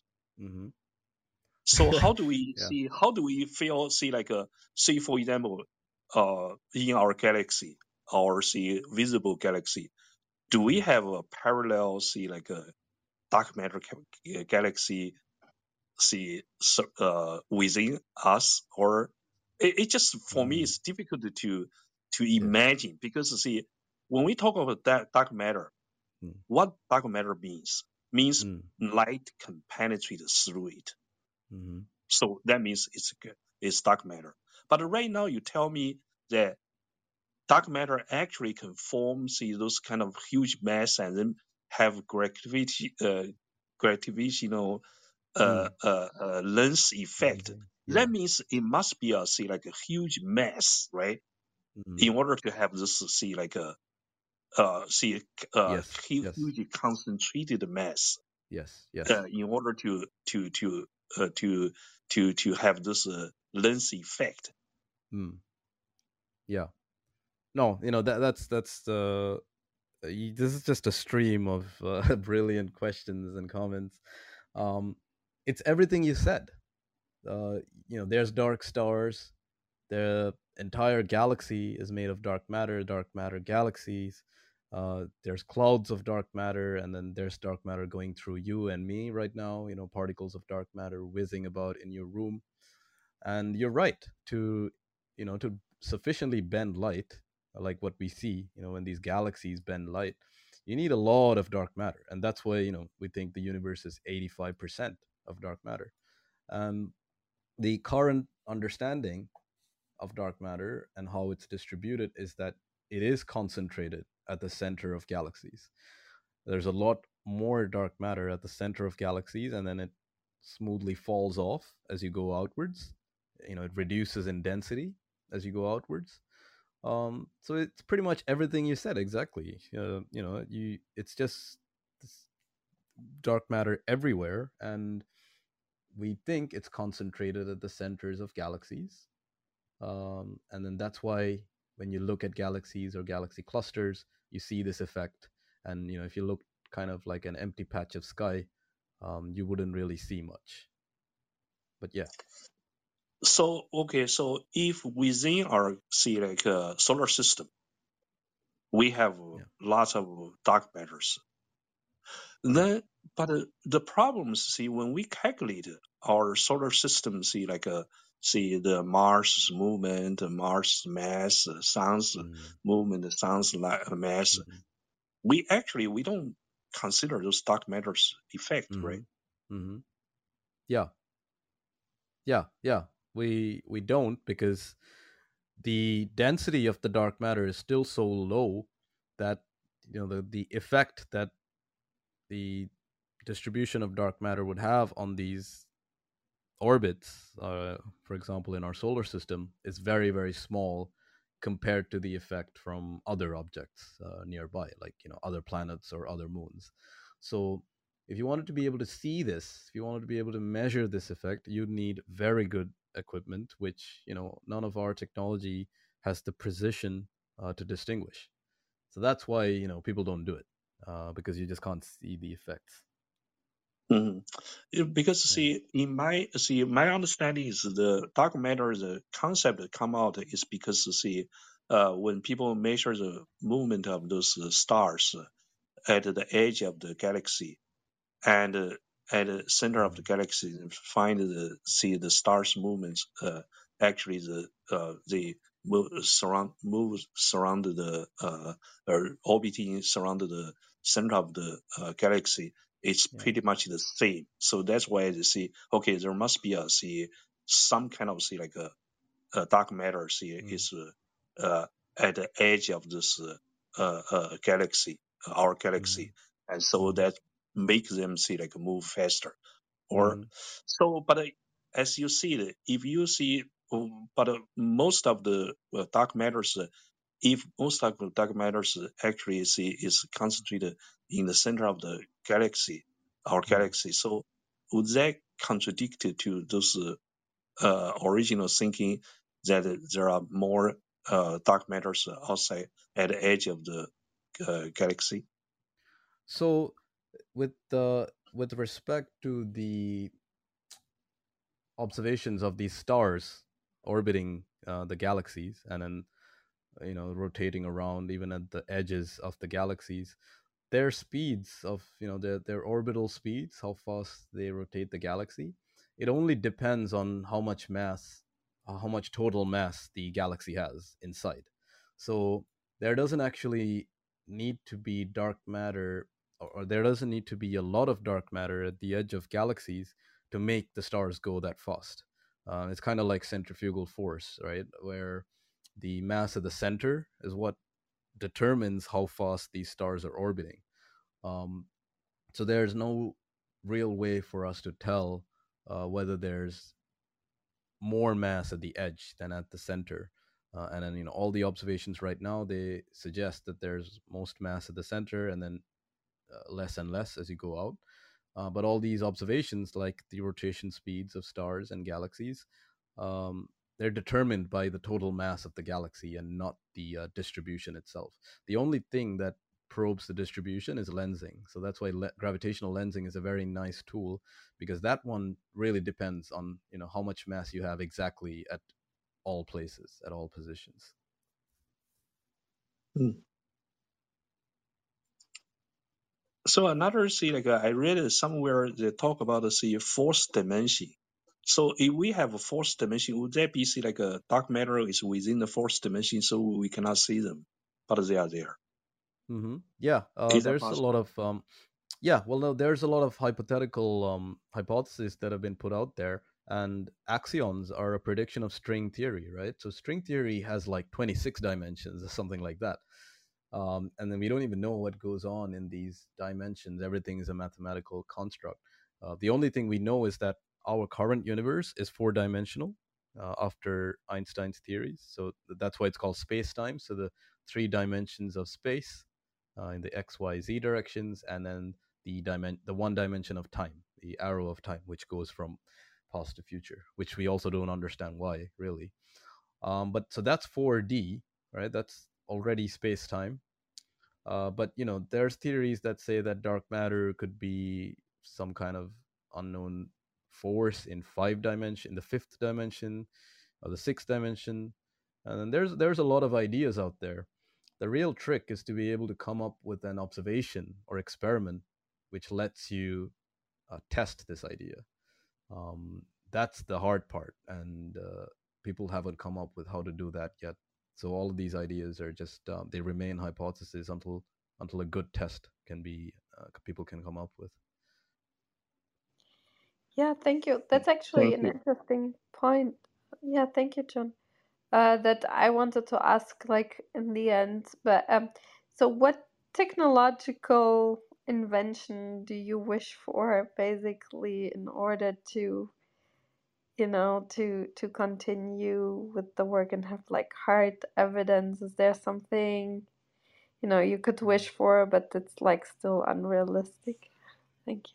Um well yeah you know that's uh there's a lot of things i want with technological advances. I'm sure we all do. Um but you know one, one of the things would be just better better telescopes. And you know you look you stare at a part of a sky for a long long long time so you have like an entire video you know rather than just images from telescopes you have like a whole video of what's happening? Well let's say you know if you look at a galaxy or galaxy cluster that would be incredible because that you know we don't have videos of the uh, you know these kinds of lensing events because these observations are so so costly so expensive um, you know equipment wise to make. Uh, but you know who knows? Maybe sometime in the future um, technology would be so good that you'd be able to really see the sky at every point, every every point in time, uh, and then see what's happening uh, at each you know at each point in time. That would be incredible to see. I suppose you know that's one one of the things that would be nice. yeah, well, um, yeah, that that would be amazing. I I can imagine that it would be amazing to look at and um yeah, hopefully we'll get there. I, do you think like quantum computing or something like that would help or make it like wouldn't that make any sense or neuromorphic computing to basically increase capabilities of computing power and make it cheaper and you know yeah um yeah sure you know that would help a lot uh, in doing simulations but right now at least um we're less bound by computational capacity than observations. We just, um, you know, we just don't have enough observations. Or, you know, maybe we do, but we just don't see it, like how the answer stares you in the face, but you don't see it. Um, you know, maybe you need something like AI or machine learning or or some kind of artificial intelligence to put together all these, you know, wide range of observations and come up with some coherent idea uh, right? Our human brains can only process so much. So maybe, uh, maybe you know, we're just limited by how big our brain is, or um, or by our imagination, and maybe it needs, you know, with these things like quantum computing, stuff like that. He, these things would definitely, you know, have a breakthrough, uh, but uh, probably the the bigger breakthrough would come from having better observations. Um, you know, so, something to add is instead of all these things, if we just spent our money to you know look for aliens or something like that um, you can just ask the aliens what dark matter is. You don't have to find out for yourself. You can just learn from them. Okay so cheating. No i'm that's not cheating if you get help from the smarter kid down your neighborhood you know? it's sharing. yeah i'm joking. Um, yeah that that would be amazing and Yeah, it's it's interesting what uh, you know computing power and AI did in the biological field or protein research, and coming up with new protein foldings and um, new ways of uh, looking at these problems and inventions, and it's accelerating pretty fast. So, yeah, would be yeah would be really interesting to see if So, they so can come up you, with actually something new. Right, right. So is your um you're working in uh, neuroscience, right? Do you do you have some perspective on you know Oh, hot research in your field, whether it would have ties to any of these computing well, yeah, I used a that lot for like mental health type of uh, mm-hmm, research, mental state research, right. uh, especially language and so on. So yeah, I used machine learning a lot.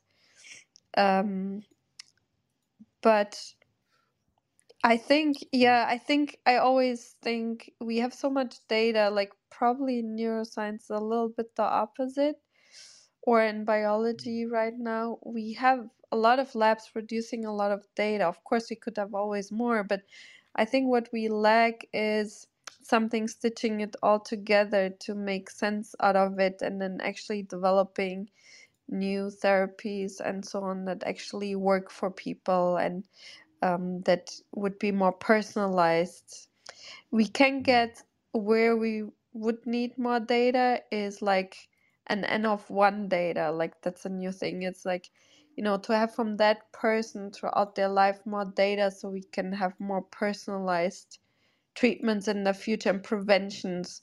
I think that type of data in the future will help a lot of people as long as we put it in the right context. And the thing is, AIs, but it has to be combined with humans because AIs can also make really dumb assumptions. So can right, we. So we right. kind of have to Mm, still help each other, I think. mm, Um, yeah, but in that field, I think it will do a lot. But it's probably a little bit different because, you know, in your field, you know, we see kind of behavior. I mean, that's kind of what you see with the galaxies. You know, we see behavior outcome and then differences. mm, mm. I don't know if you can really compare the that um, and protein folding. There's only so many ways, I guess, you can Mm-hmm. fold those things. So I don't know if you can really compare it one to one. Right, right, right. Well, that that's really interesting, though.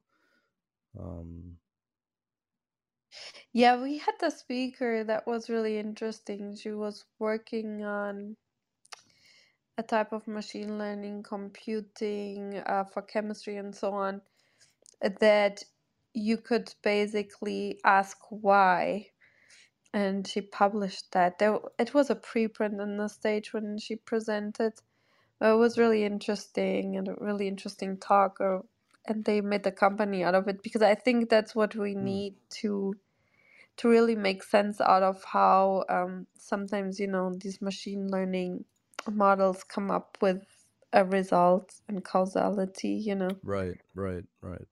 Yeah. so once that works then we're we're gonna be good i think Yeah, no, that's that's for sure. Hey, I got one more quick question, if I could, Katharina yeah it's Amru's um call for me for sure or Emruth, if you want. yeah, All right, sweet. yeah, yeah. So uh, this Of is course. kind. This may be like a little bit off, like topic, but it still has to do with kind of like the wave, uh, potential wave, uh, nature of dark matter. So, Yeah. uh, positing that it is moving in a like a uh, in some type of wave type of nature. Um, its movement is affected by gravity. So, and it and it itself has its own like gravitational Mm-hmm. pull. Mm-hmm. So we know that gravity can also move as waves. Mm-hmm. So knowing that, is it possible that like colliding, like large colliding masses of like, um, or I guess maybe potential gravitational waves be affected or are created by colliding masses of dark matter versus the the normal way. I guess that's part one. Then part two, uh, knowing that gravitational waves can affect matter, is that a potential way to detect dark matter by det- using the gravitational? Like, if we can localize spots where we know there's not like a black hole or or Mm. neutron stars or, or any massive thing colliding to create gravitational waves, if that's like a potential way to to met to. Yeah. measure it, you know what I'm saying? Yeah, no. Uh, you know, I can't believe, you know, the questions you guys are asking again because, you know, these are very you guys are like all astronomers or something. I'm to I've got to be getting punked here, you know.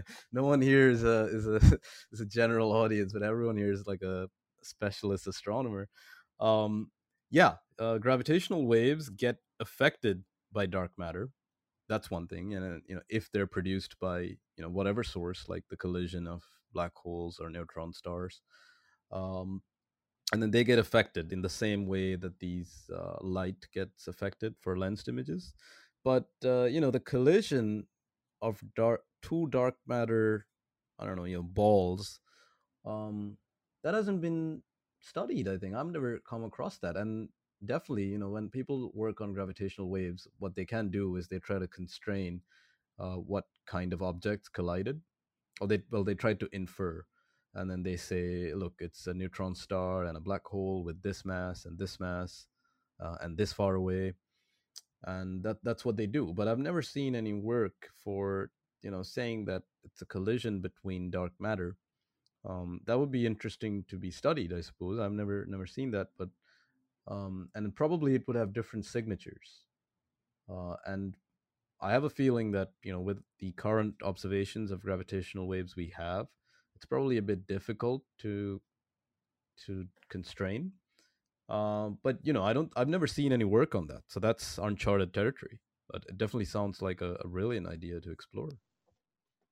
Yeah, the only thing I remember, we had the uh, speaker here that talked about uh, peaks in dark matter.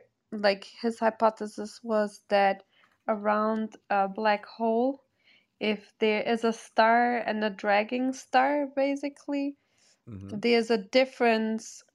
One gets sucked up and the other one doesn't, but there's a, a difference in the drag. And hmm that is because of, he hypothesized that there's a peak of dark matter around these black holes. And hmm that's um, that that reflects like the drag of the second star. I have to look it up because I'm, you know, I'm not expressing it correctly. I don't know if you read that paper. Um, it sounds familiar, but I I don't think I read anything like that recently. Um, but you know, I I could imagine just based on um, it, it's Mm. probably an idea simply based on how how much energy is being released because there are some ideas that dark matter particles can sort of annihilate like how uh, matter and antimatter annihilate. Um but that's that's the only way i can see of think of how they would be able to say something uh, about the dark matter there i guess. Uh, but I, you know i haven't i haven't read this paper so uh, uh i'm not too sure. So, yeah. yeah. Okay, yeah, I have to look it up better. Um, we, um, right right yeah, but I have to look it up better. Uh, but I can share then the paper with you yes please yeah I no i'd be it. interested to take a look Yeah. Um, Makes me think of something else, or we're running out of time. uh, what are what are you thinking of? I I was also thinking about, you know, the the previous talk with that we had with, you know, where they did the double slit experiment with photons, but not like they did the double slit in time basically and kind of showed that uh, light is more a wave, and then they also showed, you know, how it was kind of um interesting, very interesting material science, also mm. reflecting like how fast the materials they use could um, detect these um, interferences and so on. But that was also really interesting because you talk a lot that you know the the, the representation in waves basically so I thought there was an interesting relation there, but maybe it's just me because I don't know enough. no, I I think mean, it's uh, all you know, related. I agree. yeah, yeah. No, yeah, Sorry. this whole uh, you know particle wave like thing, um, we're seeing it in all sorts of objects, and that's what happens with wave dark matter as well, right? Because it's particles, but because they're so light, um, they show this wave like behavior, is what we call the wave particle duality, and um, yeah, you know, we've always seen it in laboratory experiments on Earth, but we've never really seen it in astronomical scales. And uh, this is one of the few cases where you can see the these effects on you know large scales, like spanning millions of light years, billions of light years. So it's very interesting to see that you know at these scales as well as you know inside a room on Earth in in a lab. Katerina, I what you found the made me paper. think of. Oh, Can Oh, you nice. good. I, I share, Cool. I'm sharing it in the chat. Oh, thank you. Yeah, Um, yeah. it's indirect evidence for dark matter density spikes around stellar mass black holes. So, um, yeah, the, it has been suggested for a long time that there would form a density spike around a black hole, but there was never really promising evidence. And he did, you know, mathematical basically model that fits really well the data they collected with the, uh, the between dark matter and the companion stars can satisfactorily explain the abnormally fast orbital decays in two Right. binaries.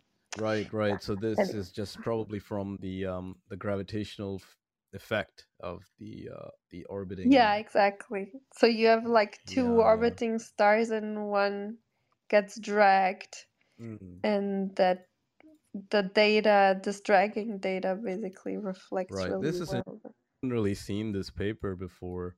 Um, and you know the authors are also from Hong Kong. It looks like Yes, so. yeah, yeah. He presented uh, Man oh, they. He presented it presented in here. in here. hmm Oh yes, wow, that's that's yeah. really cool.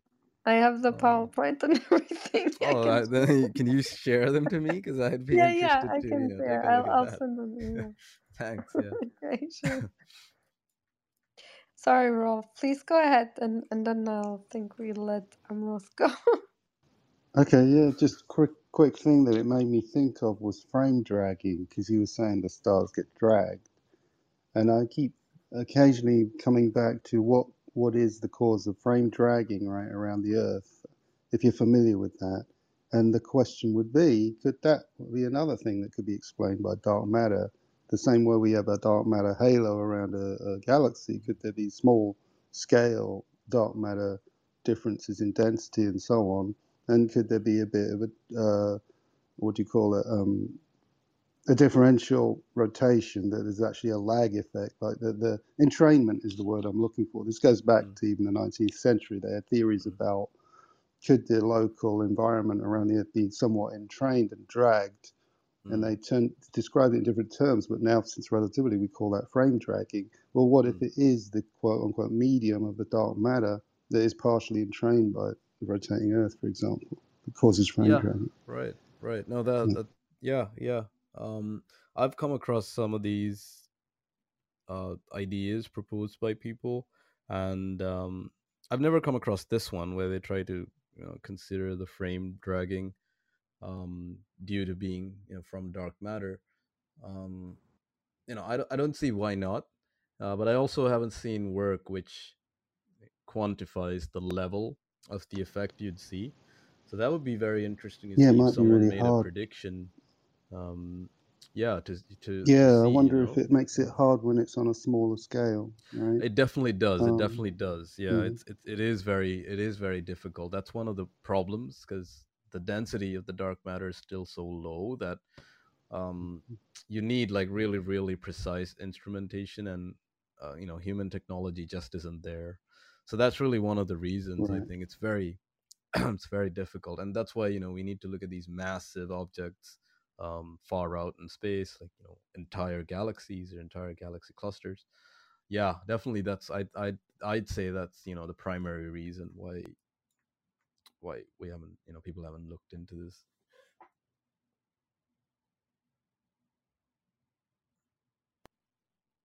It reminds me of um, there's a guy called Edward Dowdye who questioned the results of um, light bending around the sun.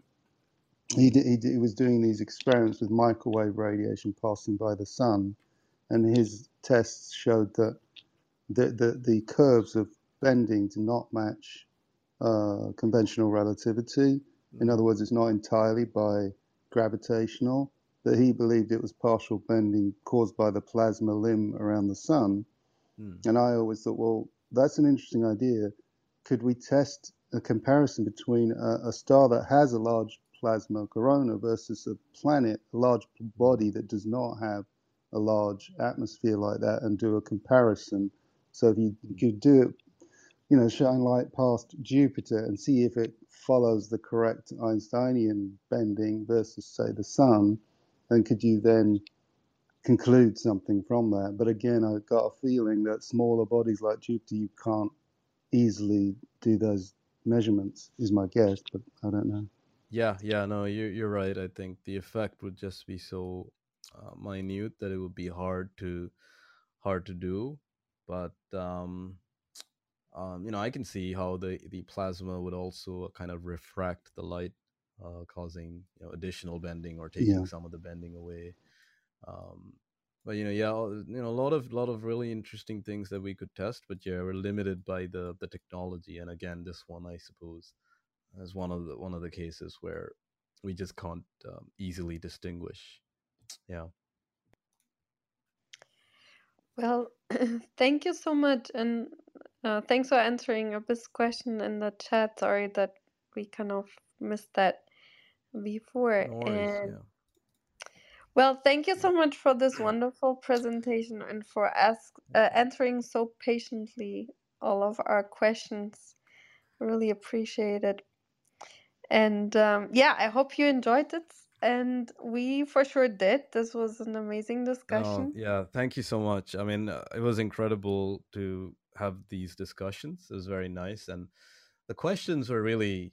Uh, I mean, you know, I was very surprised by how good these questions were, because usually I don't usually get that many um, imaginative, penetrating questions from the audience like this. So it was very, very nice for me, and you know, I'm very happy and thankful that you invited me, and uh, and for everyone attending as well. Um, yeah, yeah. Yeah, no, for sure. We are very thankful for yeah, you're going with it with our questions from, you know, this very different ways of thinking, backgrounds, knowledge Mhm. levels. Um, so um, yeah, it, Yeah. you know, it it requires also some sort of, you know, availability to to do that, to go with it. So yeah, thank you. That's why it was so much fun and so interesting. And uh, yeah, maybe you come back one day uh, with updates and somehow a lot of more devices are being feeding you a lot of more data and Yeah, movies. with, yeah, with with another nature paper in ten years. Right? yeah, no, you know, I'd I'd love to to come back uh, someday if we have if we have something you know interesting we find, and you know, I'm I'm actually interested to attend like some of these talks that you have planned. Um, that I I was just going through the list of previous talks and then one scheduled for the future. Um, you know, everything sounds interesting, really. Um, I can't believe that you know this is done so frequently. How do you manage to find speakers? yeah. it must be so Uh, hard. Like it, it's so hard getting people to agree to talk about something because these, you know, everyone likes to say no. I I don't know why. It's really funny. Uh, I expect always people to not respond, and a lot of people don't. Like I I just read broadly articles about science in general, and then if it's in my field, of course, I read the papers right away. But then if I think it's really interesting, I go and check the paper, and then I check. Then I just write the authors and like and then you know um, we we also have on Wednesdays the science news where we kind of discuss these articles.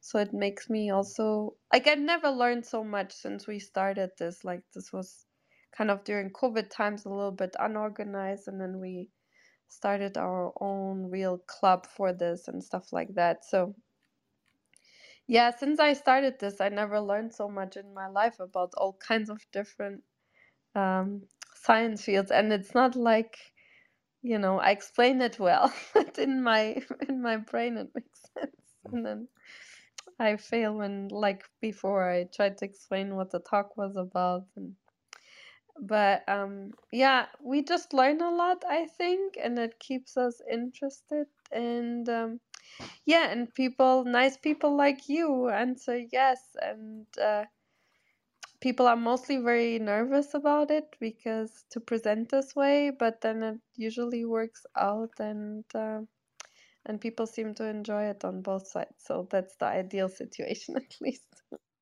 Yeah no um you know uh thanks so much for hosting this thing and and for people coming and um it was very very nice yeah, and good. Very happy that I um, that I did it. Enjoy your next interview that you're having. So. Yeah, yeah, you know it's on um it's on that YouTube channel and they run this page called Universe Today. Um, I don't know if you've seen that, but um, so it's it's really uh you know looking forward to that as well. Um, but yeah, yeah. That's so exciting, you know, and not just three people around the world are interested in your work, but a lot of people. yeah, no, I mean, we, you know, we think, uh, you know, all most of the science actually comes down to the communication, right, and and the presentation. If you don't communicate your science, then it's just uh, you haven't had you haven't really had an impact. And so, you know, we at our group and myself, we're, you know, I'm bi- I'm a big fan of Carl Sagan um, and you know he was the best popularizer of science in general. Again, you know you should watch or read Cosmos if you guys haven't, and uh, you know that that that really inspires. Um, after you watch Carl Sagan or even Richard Feynman, you know when you watch them give talks, and then they can really captivate the entire room, and then everyone in the room understands. You just know it. You just know that they do uh, when you watch stuff like that you're like you know damn i want to be like that guy. Um, so you know i value communication a lot and it's always very nice to have fresh ideas from people outside the field. Um, so it's always very nice. Well you definitely are following his footsteps because you know as i said um, i felt like it was really good to understand the concepts and so on so you're really doing an amazing job, and yeah, we are very curious to hear more from you. And um, yeah, it will be fun if you would come back one day, and I will for sure listen to that interview too. It will be for sure wonderful. And good luck for everything. I hope you get a lot of fun toys that you talked about that you want to have in the future and a lot of funding and um, yeah, we'll just uh, expand our knowledge truly about the universe. So that's really exciting. So thank you. Yeah, yeah. No, thanks a lot, Kat. okay, and thanks everyone for coming, uh, asking questions. Um, it makes the discussion so much more interesting.